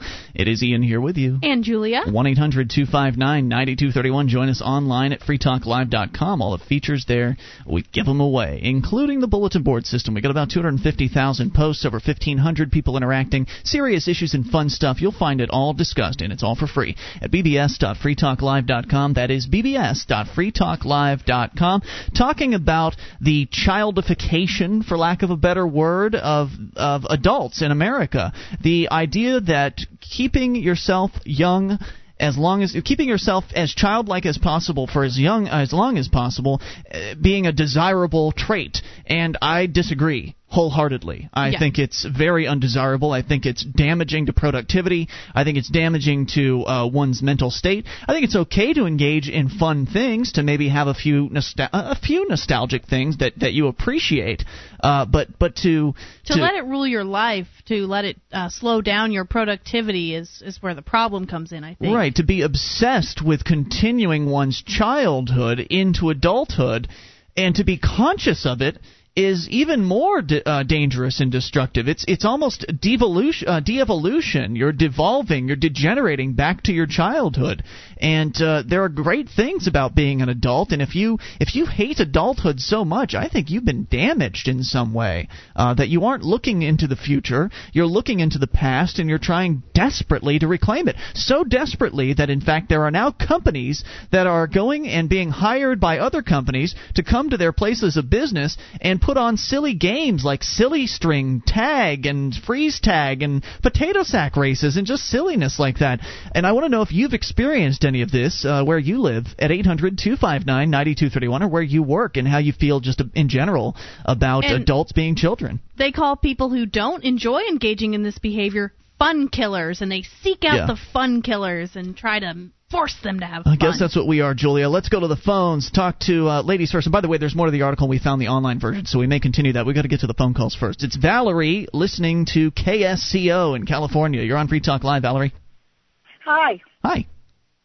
About ten years ago, um, I guess I, I was about um, 27. Mm-hmm. I I worked for a large software corporation. I'm not going to mention the name, That's fine. but uh, there was a mandatory all hands meeting where we all went in there, and the the CEO of the company ran a you know a computer version of Who Wants to Be a Millionaire, Mhm. asking questions like you know who knows what a huma huma nuku nuku apua is. And I remember sitting in the audience thinking, what, you know, this one hour all hands meeting, what is it costing in just the salary of the people that are sitting dormant in the audience? It's mind boggling, isn't it? Because it's, 'cause it's a mandatory meeting, so everybody had to be there. And so I was just kind of mind boggled that they would even do that. What I- uh, what was their excuse? Was it uh, team building? Uh, what was their excuse building. for it? Team building. Yeah. Because at, at the time there was a lot of uh, um, stock stuff going on, so they wanted to get, you know, boost morale and increase camaraderie. Did you feel? Do you feel like they're doing this because employees are childlike and they're trying to appeal to their childlike um, their childlike mentality? Um, because somebody like you and me sitting in this uh, sitting in this room, as I could I could put myself in your place, just being bewildered, understanding like try, trying to understand it, um, not really uh, grasping why it is you can't be at your desk doing something productive. Um, people like you and I were confused by this, but do you think the majority of your coworkers really enjoyed it? How do you feel like they accepted it?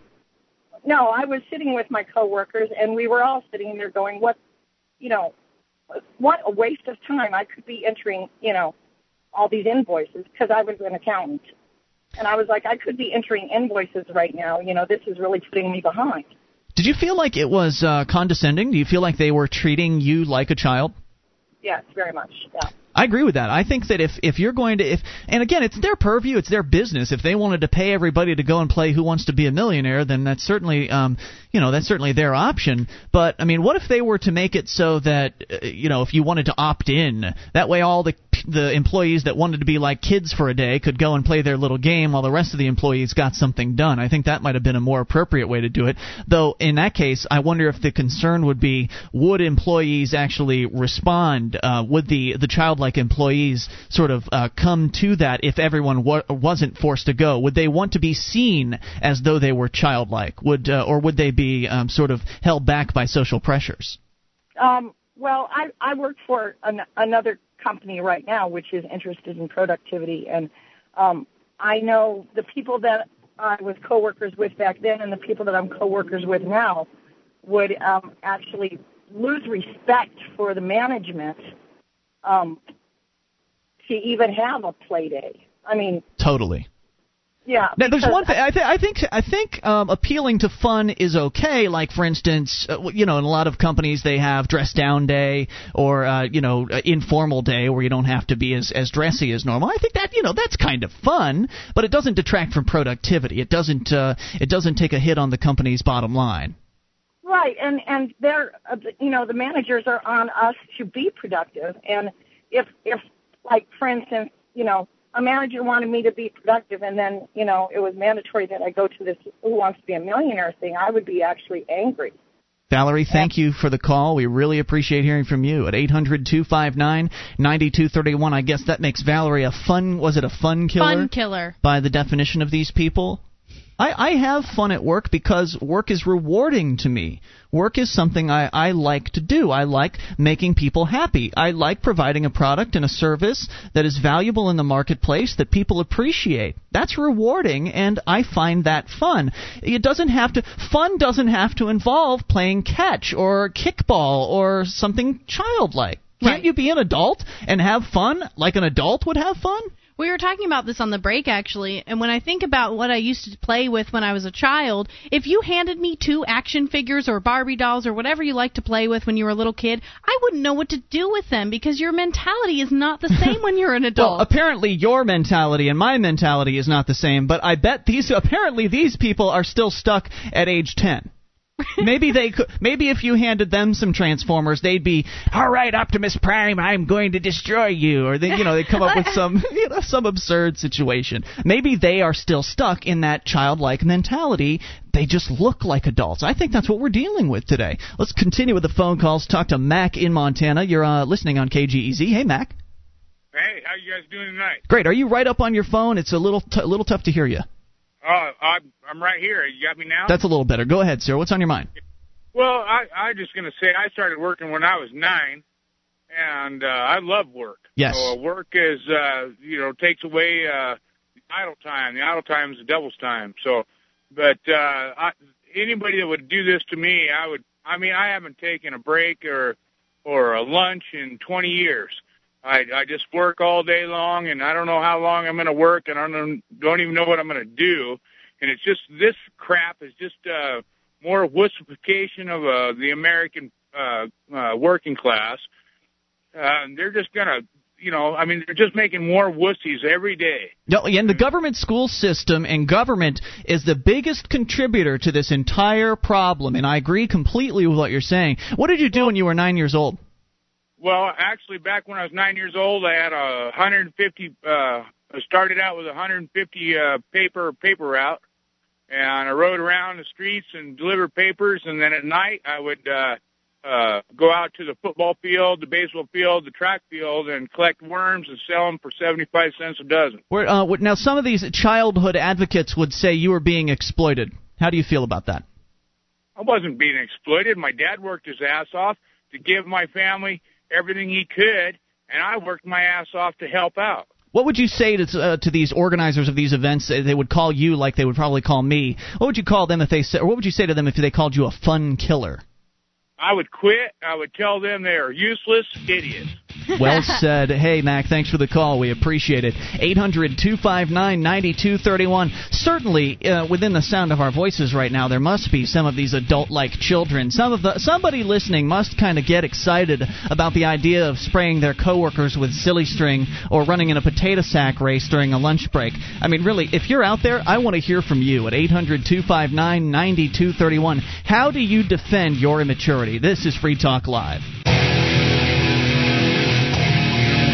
Free Talk Live. Only moments remain, but just enough time for your call. If you make it now at 800 259 9231, that is the SACL CAI toll free line. It's Ian here with you. and Julia. You can join us online at freetalklive.com. All the features on our site, we give them away. But we do ask if you like the show and you want to help support Free Talk Live, then become a Free Talk Live amplifier, as have done over 375 of our listeners for as little as three bucks a month. Now, if you've been to our website before, you know we give everything away on the site, unlike those other radio talk shows that want to charge you for their website. So we do everything for free up front, and we just simply say, if you like us, then support us for three bucks a month. And what we do is when we uh, when that money comes in, we pull it together and we turn it around into advertising the show to get the show on more radio stations. If you're hearing this show on a radio station, odds are good it's because of the Free Talk Live amplifiers. So head over to amp.freetalklive.com and you'll learn about some of the perks you get, like access to the AMP only call-in lines, the AMP only forum and chat room, and all other uh, per, uh, details, pertinent details are there at amp.freetalklive.com. And know this. Free Talk Live is brought to you by the Free State Project. It's your only choice for more personal freedom and smaller, less intrusive government. To learn more about joining the Second American Revolution, go to freestateproject.org. That is freestateproject.org.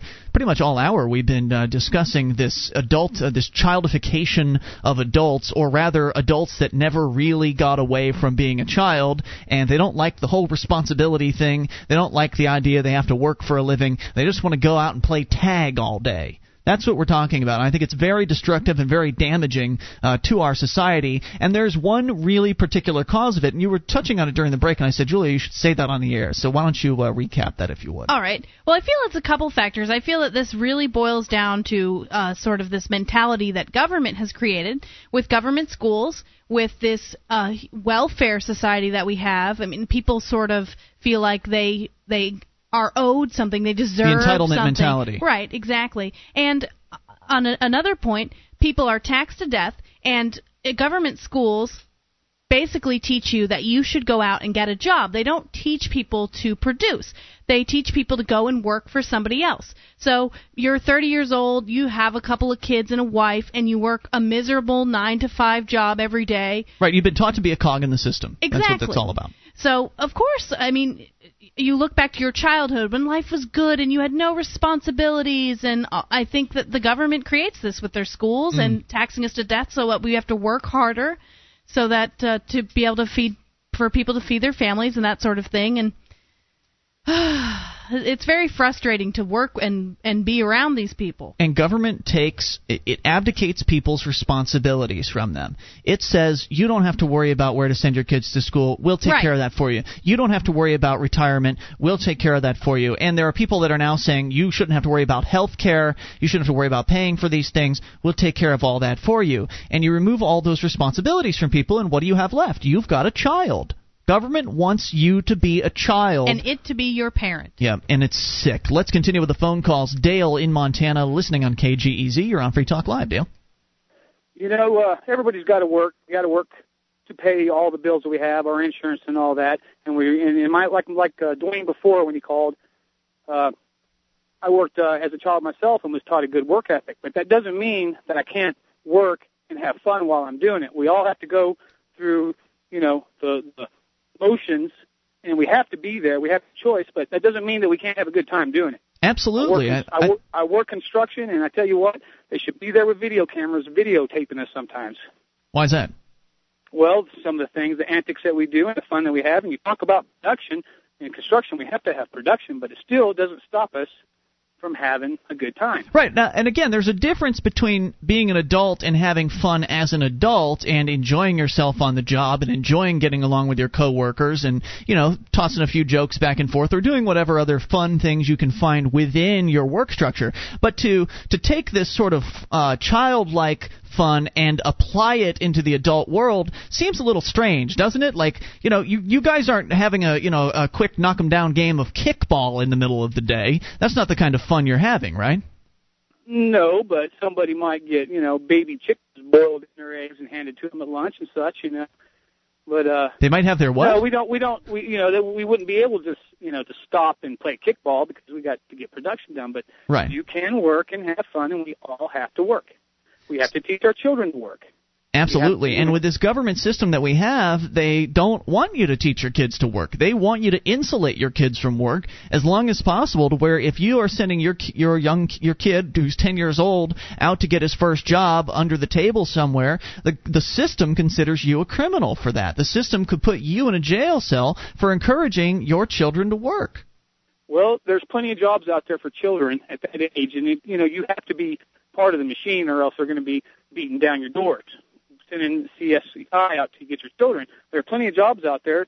You know, kids can go and mow lawns. They can clean chicken coops. They can pluck hay, and no one is going to be the you know be wiser about it. You know, and it's up Right. to the parents. It's up to the people to to put this into their children and tell them you have to go work, and this is one more way that the government is just trying to control all of us. And Yep. you will go work, and you will help provide for the family. unfortunately you have to be kind of uh, quiet about it you have to be sort of silent you can't really make it very public that your kids are out doing something productive Well, and- and because that's of these and childhood depends advocates on- and that depends on where you live.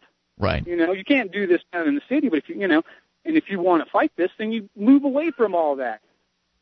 You move away from that. what was the You thing i missed what where you said about the construction site what was the the fun thing on the construction site with the chicken sandwich i missed that what was that Oh, uh, I had some uh, hard-boiled eggs that had baby chickens in them. I didn't realize they were fertilized, and I had gotten a couple of them, and so I tried them out on my buddies before I would eat them.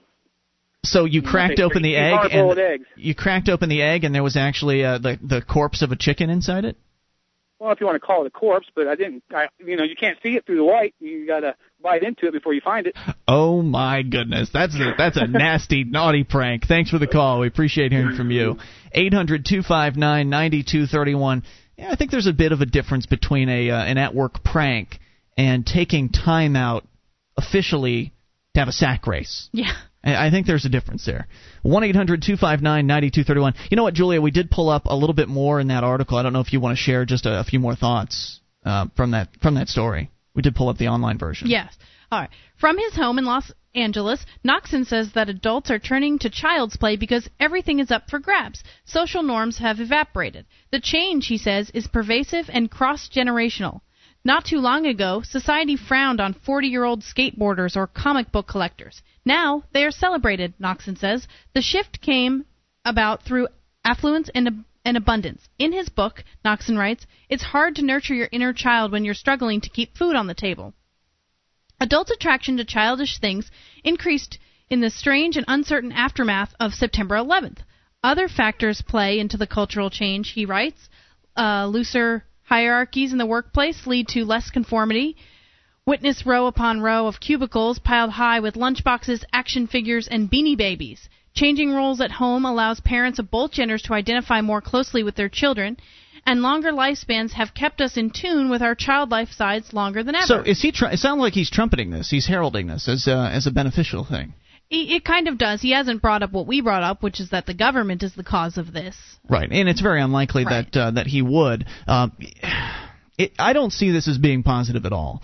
Uh, getting in touch with your inner child. Look, it's one thing to enjoy something on your own time. It's one thing to enjoy an old hobby or something like that. That um, you know, skateboarding, as he as he gave an example. That's that's something you do on your own time. But to take a, a half hour out from work so you can uh, tool around the parking lot on your skateboard is a is another thing entirely. And I think allowing uh, allowing this sort of search for childhood to interfere with the adult world and adult productivity is the real is a real serious issue, and uh, I find it kind of frightening. Yeah, you're right. It actually says here that he's an advocate of juvenile activities, so he does he supports this. He thinks it's a good thing. Yeah.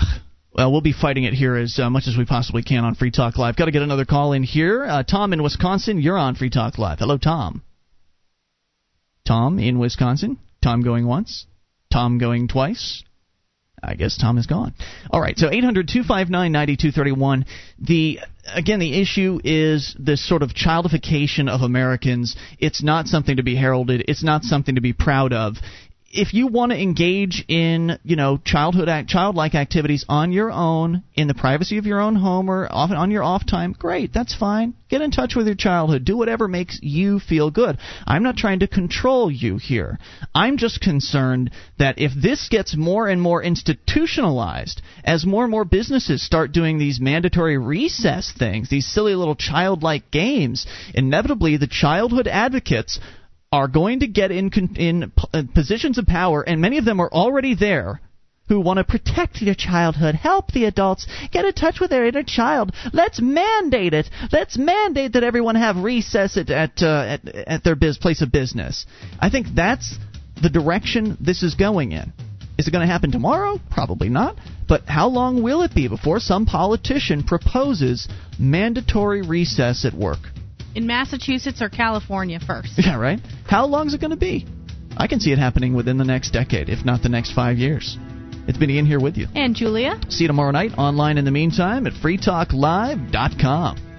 DVD, books, music, instruments, periodicals, computers, software, electronic, photo, cell phone, office product, home and garden, bed and bath, furniture, kitchen, pet supply, automotive, hardware, apparel, shoes, jewelry, grocery, healthcare, sports and outdoors, toys, games, used and more. It's a department store at your fingertips. Amazon.freetalklive.com. Get all your shopping done, a great deal, delivery to your door, and a percentage of your purchase will go to Free Talk Live when you enter Amazon through Amazon.freetalklive.com.